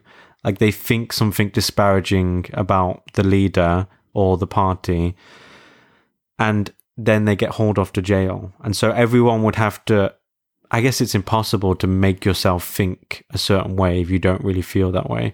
But they would have to at least try because they would be in constant fear of this invasion into what should be the private sanctum of your mind. They have to not only outwardly conform to what is expected of them, but also conform inside their own mind. That's some nightmarish stuff right there. I feel like you'd go mad with the like trying to like think straight, think clearly, think only good things. Quickly get rid of the bad things that come into your mind. You would go mad, honestly. like you were saying earlier, if you did have this mind reading technology, and for example, just if you followed a random normal person for 24 hours, if you looked at the contents of someone's mind over the course of a day, they would seem like a madman Yeah. because you do have those random thoughts where they don't actually have any real correspondence to how you really feel. Like if you're stuck in traffic and you're thinking like, oh, I wish I could just had a machine gun so I could spray Yeah. all these people in front of me. It doesn't mean you actually want to kill anyone. Your ju- your brain is just when you're in those moments of idleness where you don't really have anything to concentrate on. Your brain just keeps talking Hmm. like a chatty cafe, and it just says things to say things. It's not like in the movies when, you know, like there's that episode of Buffy where she gets injected by like some d- demon fucking juice or whatever. Not sure what to say about that. And she gains one of their powers, and one of their powers is that you can hear people's thoughts. And so she, th- then they have a couple of scenes where she's hearing everyone's thoughts, and it's not as like straightforward as oh, I'm gonna pick pick up an apple and eat an apple. It's not like that. It would be a bombardment of bombardment. That's a word. Oh, I know, but I felt like I missed out a letter in there somewhere. sure. Um, it would be a bombardment of all these words and fragments and pictures, and it wouldn't make any sense. It would be jumbled, and incomprehensible. yeah, and you would it, you, you would feel in, insane. Like you would think that that person was crazy. Yeah, the implications for the legal system are interesting in that instead of right now, like if you think about it, it's incredibly archaic and imprecise for you to bring a witness in and sit them down with a sketch artist and say, Tell me what the attacker looked like. And they have to, first of all, remember the face, which is going to be imperfect to begin with.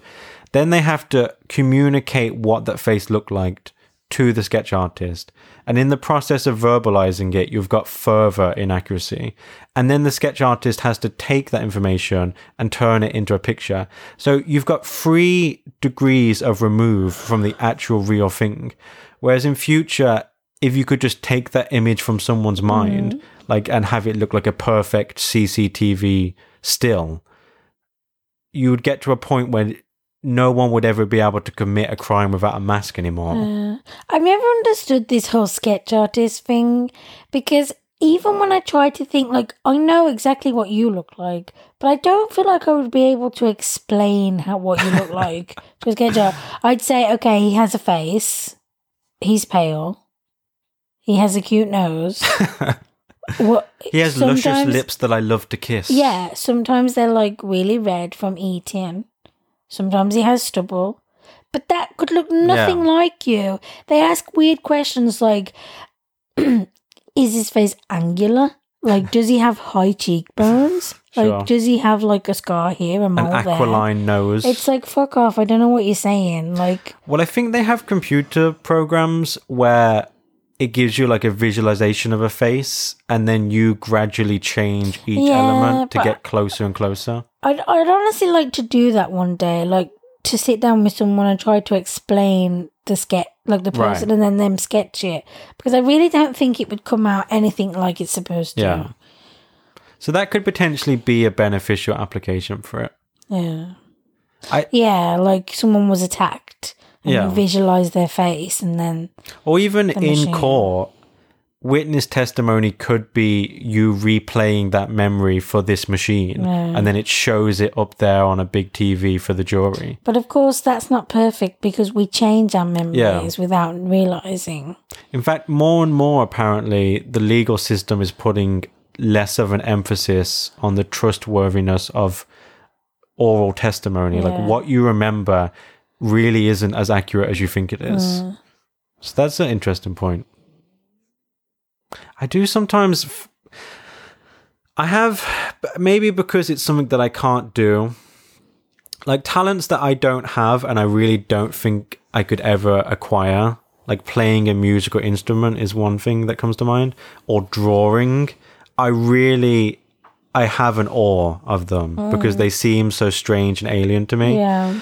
And when I see someone who's able to think of something and then put it down perfectly on a piece of paper or draw it on a graphic tablet, I do envy that a lot Me because it, it seems so impossible to me. So if there was this machine where you could just teleport it one to one straight there onto the computer screen, I think I would probably give the visual arts like a real go. The three things that I really like envy and like wish I could like have are being speak being able to speak more than one language like fluently. Yeah. Um being able to play musical instruments and being and doctors. because of the amount of stuff you have to know Yeah. and remember. Not only do you have to like say if you're a surgeon, that's like one step above like or not one step, but that's like steps above just the general doctor who knows how to like diagnose things because not only do you have to like know how to diagnose almost anything, obviously there are specialists, but if you're in like general surgery, um, not only do you know how to diagnose all these things and you know all these names of things and all these medications and all these ways the body can work, but you also know how to cut it up Right. and stitch put it back and put it together. back together. And it's just an insane amount of knowledge Sure.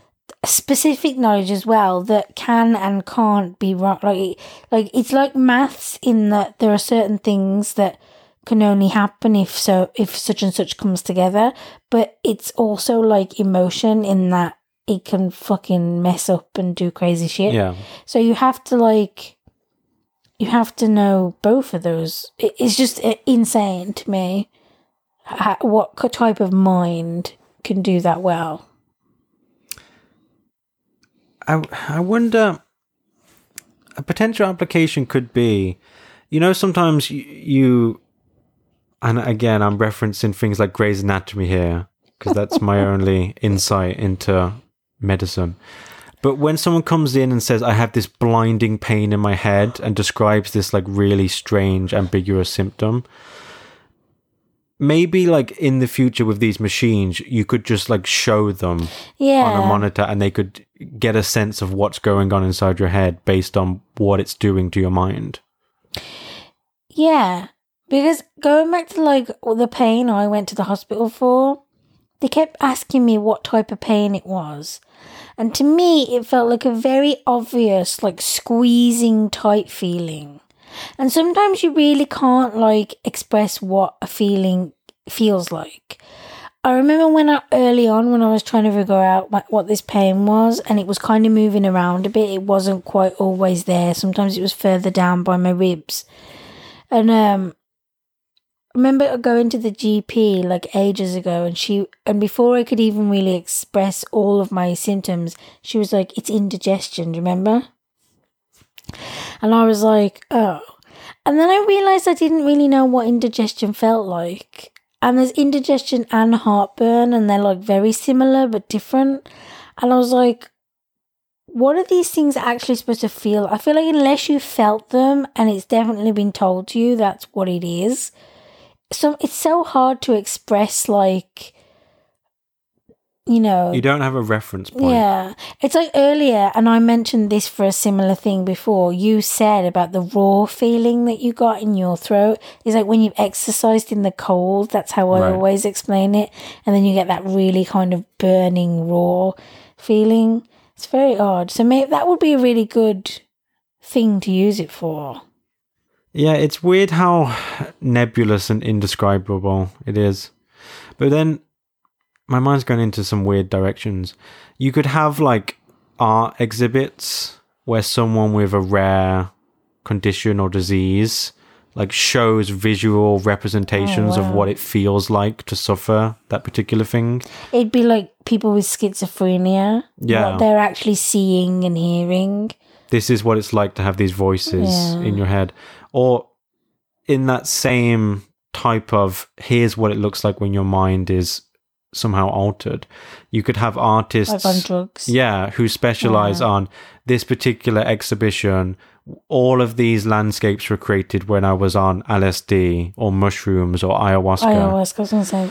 That there's just so there's so many ways that this could be cool and there's obviously so many ways that this could be truly terrible I But- feel like with all good things like that, though, it's gonna get misused. Sure, yeah. You know? because there's no ultimately there will be no defense against it if someone Yeah. wants to use it in a nefarious way unless you wear you know how magneto in the x-men Yeah. universe he wears that helmet Yeah. so charles xavier can't read his mind maybe everyone will have maybe the latest fashion will be wearing lead lined caps so that the Oh government can't read your mind This is scary. And I don't know if the good will outweigh the bad. Because the bad that we've mentioned, like in China, for instance, where they're attached to it at all times, and also here in the Western world using it for like in court cases, that's dangerous and it's not accurate because I know I have a million weird, disturbing thoughts a day that don't mean anything. They don't mean that I want, you know, whatever to happen or I want, you know, i may think that i want to murder ryan in his sleep Yeah, 400 just- times a day but i don't actually it just doesn't mean anything. Like, there would, I think, sometimes be clear, like, well, this clearly does mean something because he's plotting it out and he's gone and he's bought a machine gun. That's different, though. And I feel like who is going to be deciphering between the Right. real and the obvious, just like weird occurrences? You're going to have to have people really specializing in things in order for it to, like, There's a, a important ethical question, I think. For example, right now, when you get arrested by the police, they take your fingerprints. You mm. can't refuse them taking No. your fingerprints. They will physically force you if you try and defy them. Mm-hmm. Are we going to get to a point where, when there's like a really important case, like a murder trial, will they use that same logic to say that they can compel a potentially crucial witness to have their brain scanned Yeah. so that they can pull that memory out of you? Are we as a society going to decide before then that no, what's inside my mind is sacrosanct Yeah. and it is mine alone, and I have to voluntarily agree to you going inside there, invading it, and taking what you want? Or are we not? Yeah, I feel like there there's there would have to be some kind of law because it, you can't go in and choose the compartment of what happened last night. You can only go in and choose the compartment of this whole person's life. Right. And so I feel like there would need to be some law of like they can't possibly try to go in to just extract this one thing because they would have access to lots of other things without my control. And so there would have to be some, yeah, I think there would have to be some kind of law. But then obviously lawmakers and whoever's president and whatever, whatever, Different countries. would try, yeah, would try to would try to overrule that. different So mentalities I don't, that. I don't know that I like. I mean, this machine might get used in terms of like medicine, like f- furthering like medicine or whatever. But I don't know that I hope that it gets used across the board because it's terrifying thinking about it. But it's easy to see how they could sell it to the populace. If they said, we're going to put these machines in all buildings because we have figured out the exact neural correlates of psychopaths and murderers. And so we can effectively cleanse society of these dangerous people who at some point will most likely go on to hurt someone, will go on to blow something up, etc., etc. And so you have to stomach this invasion of your mental liberty because look at the good that it's going to do. We can finally get rid of evil altogether. People will buy that. When you look at what they buy already, the the devil's bargains that they are sold about let's take a little bit of your liberty and maybe you'll get slightly more security. I'm looking at you airports. I People are already willing to make that mm. sacrifice even if it doesn't really increase how safe they are. If even if it's just security theatre, which makes them feel a little bit safer, a little bit more comfortable, they're willing to have that tiny benefit and give up ultimately quite a lot for it. I don't know that we could ever survive a utopia. Because Do you mean a dystopia? No, like a world where there's no bad. Uh, that's more. I'm more interested in this. Go on. Because we need conflict Okay. to survive, to further, to. If everything's fine and everyone's happy, there's. What's the point? You have Okay. to be striving for something, even if it's just to survive the day. So I don't know that getting rid of, like, all evil and everyone being, like, happy or whatever would work. As much as we want all the bad people to go away. Ideally, I don't know that society would survive. That is an ancient philosophical concept. The idea that good only makes sense as a distinct, comprehensible idea when it's in contrast with evil. But I obviously do agree that there should be less bad, less evil. I just don't know that we'd survive if there was Right. none. But, But there the are different types of evil, I guess you could say. There's also more innocuous forms of how it could improve society.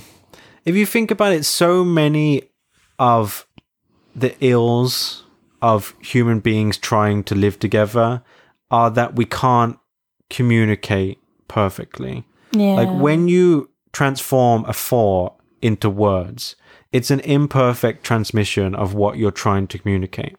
But if I could just show you what I'm thinking and what I'm feeling, and you could see that it was true, like if you thought I had, I don't know, this is a weird example, but I'd broken something that was important to you, and I'm trying to tell you that I would never do that, and here's why because I know that this was something that you held dear. I would never be reckless around it, etc., etc.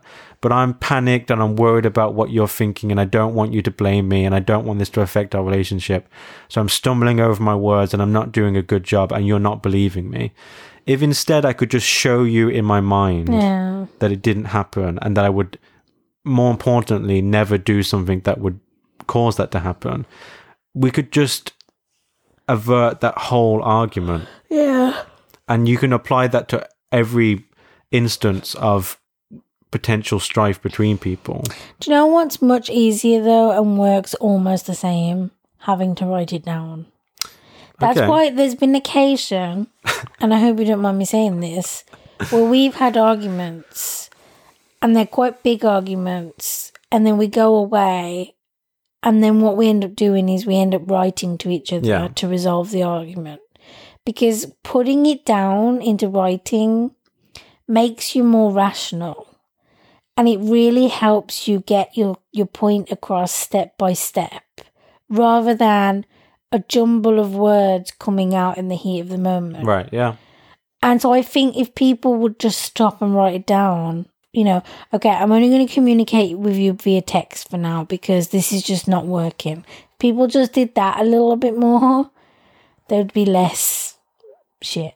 I do agree that that is a good way to de-escalate things, a good way to give you the opportunity to express yourself in like a calm, civil, respectful way. And it's not just because we're writers that we, Right. I don't think. No, I think it's applicable to everyone. I think even if you, you know, you don't have like a big vocabulary, it doesn't matter. It's not about that. It's about just using your simple, basic words to say, like, this is a bit patronizing. no, but it doesn't, no, because I think when you say write it down, people are like, yeah, but I can't, you know, Right, write yeah. about my feelings.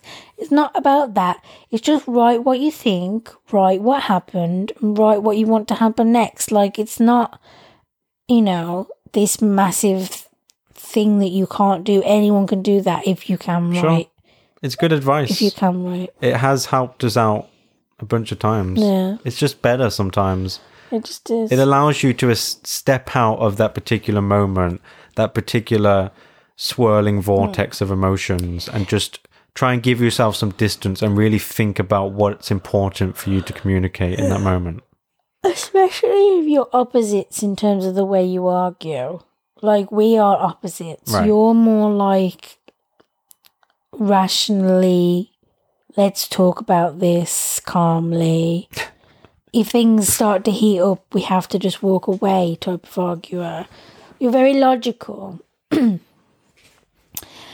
I'm more of an emotional, get impatient, no, we have to talk about this now, don't you dare walk away type of arguer. and so sometimes, despite all your all of our best efforts, sometimes we just cannot communicate past a certain Yeah. point. I'm right and you're right, and there's no way to get past it. So we have to go away and then write write it down or Yeah. whatever. Like sometimes it just works. I I was hundred percent listening to you. You bitch. I swear to you, but We're I just had a thought. I keep. I, I need to go to the patent office and preemptively patent Yeah. all these applications that I've come up with. What about having sex with your partner and being and like being able to see what it feels like for them, like in a reciprocal way? yeah. That's cool. It is. There's not to always bring it back to Twilight, but it's like at the end, you know how Edward can read thoughts? It's like at the end when Bella lifts her shield and she lets Edward into her mind and he sees like their whole journey in pictures. I can't believe there hasn't been some hacky comedian who has made the really painfully obvious joke that Twilight is a book sold to women, marketed at women, made for women, and it's about a guy who can read his lover's mind, He can't read his lover's mind. but she can let him. No, only in the end. But she can let him. No, she can't let him. For all their relationship, he can't read her mind. Then she turns into a vampire, and a while after she turns into a vampire, they find out she has a gift, what they call it, a superpower basically. Her superpower is a shield. A shield is used to protect her, but eventually she learns to, like, you know, she evolves her power so that she can not only use it to shield herself, but she can push away the shield so he can read her mind. So he only reads it on that last page and then it's over. So he can't read it this whole time for four books. Then I had a fundamental misunderstanding Yeah. of what this. He could read everyone else's about. mind, but not hers. Oh, okay. She was special. My point was like the joke would be women just want a man who can actually read their mind, yeah. But then you just completely shut Yeah, that down. because you didn't know what it was about. Also, it's not really targeted at women, it's a YA book. Are you telling me that the majority of the readership for Twilight no, isn't women? They were middle aged. However, Mid what? You're going into different demographics. the demo was like middle aged mothers. Sure.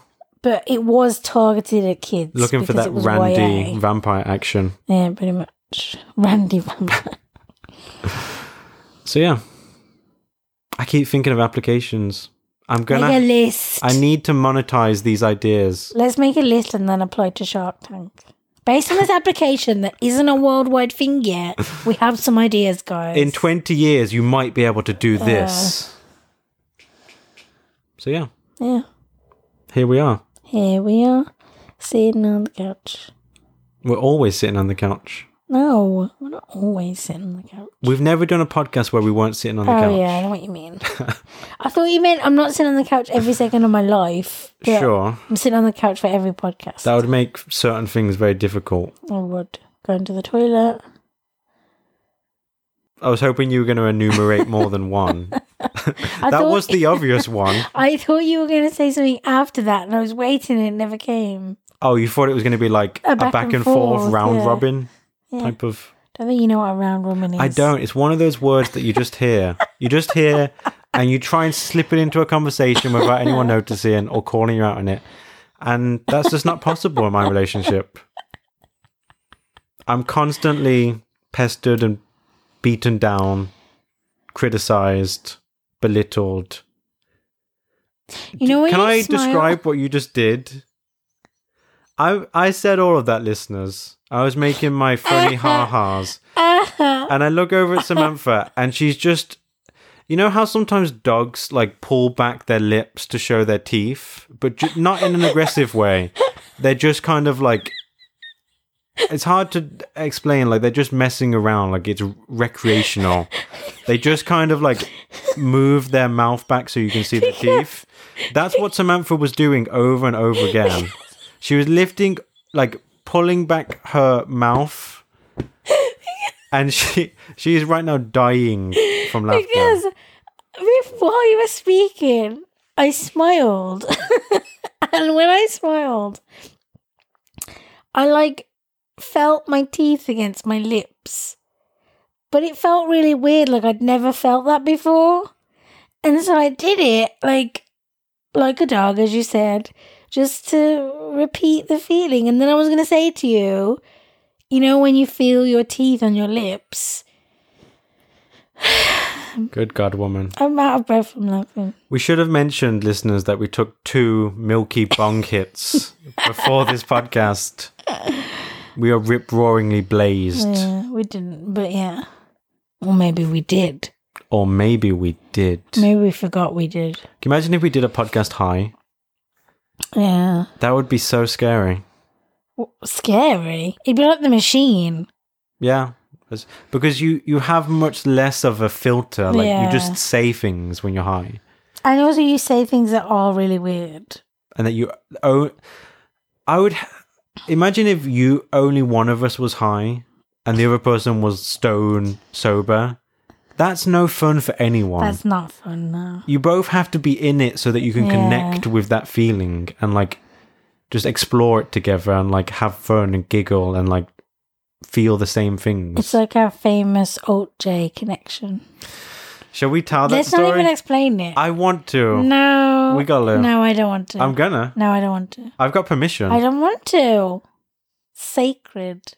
we've got to now No, we have not. the people need They will to wonder, know and maybe one day when they tune in for episode 50, they'll get it. It's not that good of a story. It's not about that, but it's good to us, and I don't want to tell it. okay. If you want to keep it in the vault. It's in the vault for life. Okay. Life with a Y. Why? Because that's how I roll, yo. Fog life. Who are you a part of? What? 50 Cents Ensemble? No, I can't do it. You gotta do it. Shy. And then you got to tell the story. D-d-d-d-unit. Wasn't that just the cutest, fuckest thing ever? Sure. One day, what did you say? I don't remember. he said something and I just went really loud unit and it was like in the really early stages of our relationship and just looked at me like I did not expect it to come from such a cute pink haired girl. and so randomly, apropos of nothing. it really just made me crack up. yeah It was fun. It was and it showed me that you're serious about that fog life. I am. I got a tattoo on my tummy. What does it say? Fog life. Cupcakes for life. Yeah. With sprinkles? Yeah. Yeah. Yeah. Yeah. Okay. Let's wrap this bad boy up. Do Said your duty. Seriously, like some. What am I doing? Oh, I lost it down the sofa. If you've ever seen a podcasting pro, it's Samantha. She forgets the only thing we have to do every episode. Put it together, woman. We're never going to end up on. On where? trying to think of some podcasting networks. America's Most Wanted. Uh, sure. this laugh was held back for a solid three or four seconds, Yeah. but it forced its way out. Okay. It's like vomit. Ooh. Yep. I hate vomiting so much. I hate it almost more than anything. I hate it. Maybe not more than anything, but more Equally. than most things. Sure. And I feel like some people are so laissez faire about They it. They are. They're like, oh, I just vomited. I'm like, Like I just made lying- myself vomit. I'm like, why aren't you lying down? I had too many shots, so I just went to the club bathroom and I just, you know, took care of it. I know. I vomit and I have to stay in bed for three it days. traumatizes me for like a solid week. it's so traumatizing because I always think I'm going to choke and not be able to breathe. It's just horrible. Anyway, what a way to end the podcast. Yeah, so yeah. We hope you enjoyed this episode, guys. We're back. From outer space. Don't turn around now. No, you're singing the wrong words in the wrong place. Wow. I You, rhymed it. you did. You fit it in. I rhymatized it. Um, Ah, you lost it.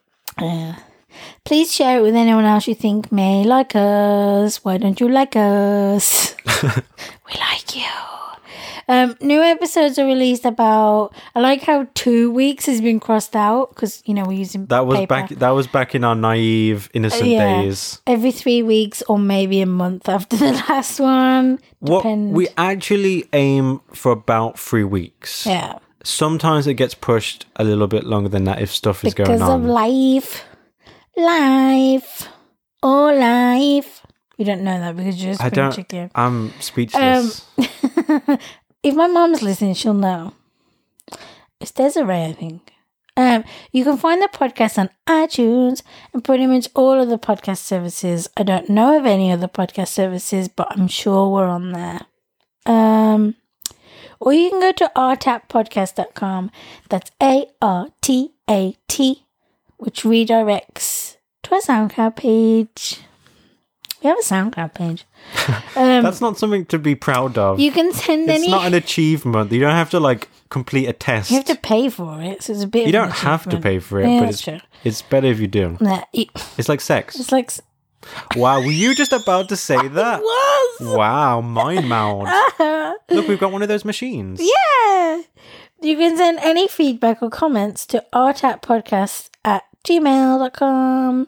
Please rate, review, and subscribe on iTunes, which really helps podcasts like ours. So do it. And if you want to follow us on Twitter or Instagram, we are RTAP Podcast. So follow us, like us. It was a good one. It was a good one. And to think. Just leave it like that. Just insert the terrible Yeah. thing that you worry about most in that space. Do you need this?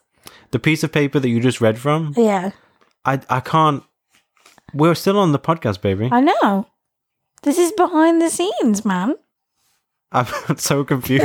It's getting too meta for me It's to follow along. meta. There's a smiley, a creepy smiley face on. How is it creepy? It's just a smiley It face. is creepy. The like smile is too wide. You know, No, I don't. like those wide mouthed people. Oh, of course, everyone knows that. The them. Joker's wide mouthed. I guess. He's the wide mouthed Man, man. how you doing? I'm Jonathan Widemouthman. It's Dutch. Mean to Dutch people. Is it mean, or am I celebrating their unique and eccentric surnames? Yeah, I'll give you that one. I'm gonna pee. I'm just just letting you know. It's coming.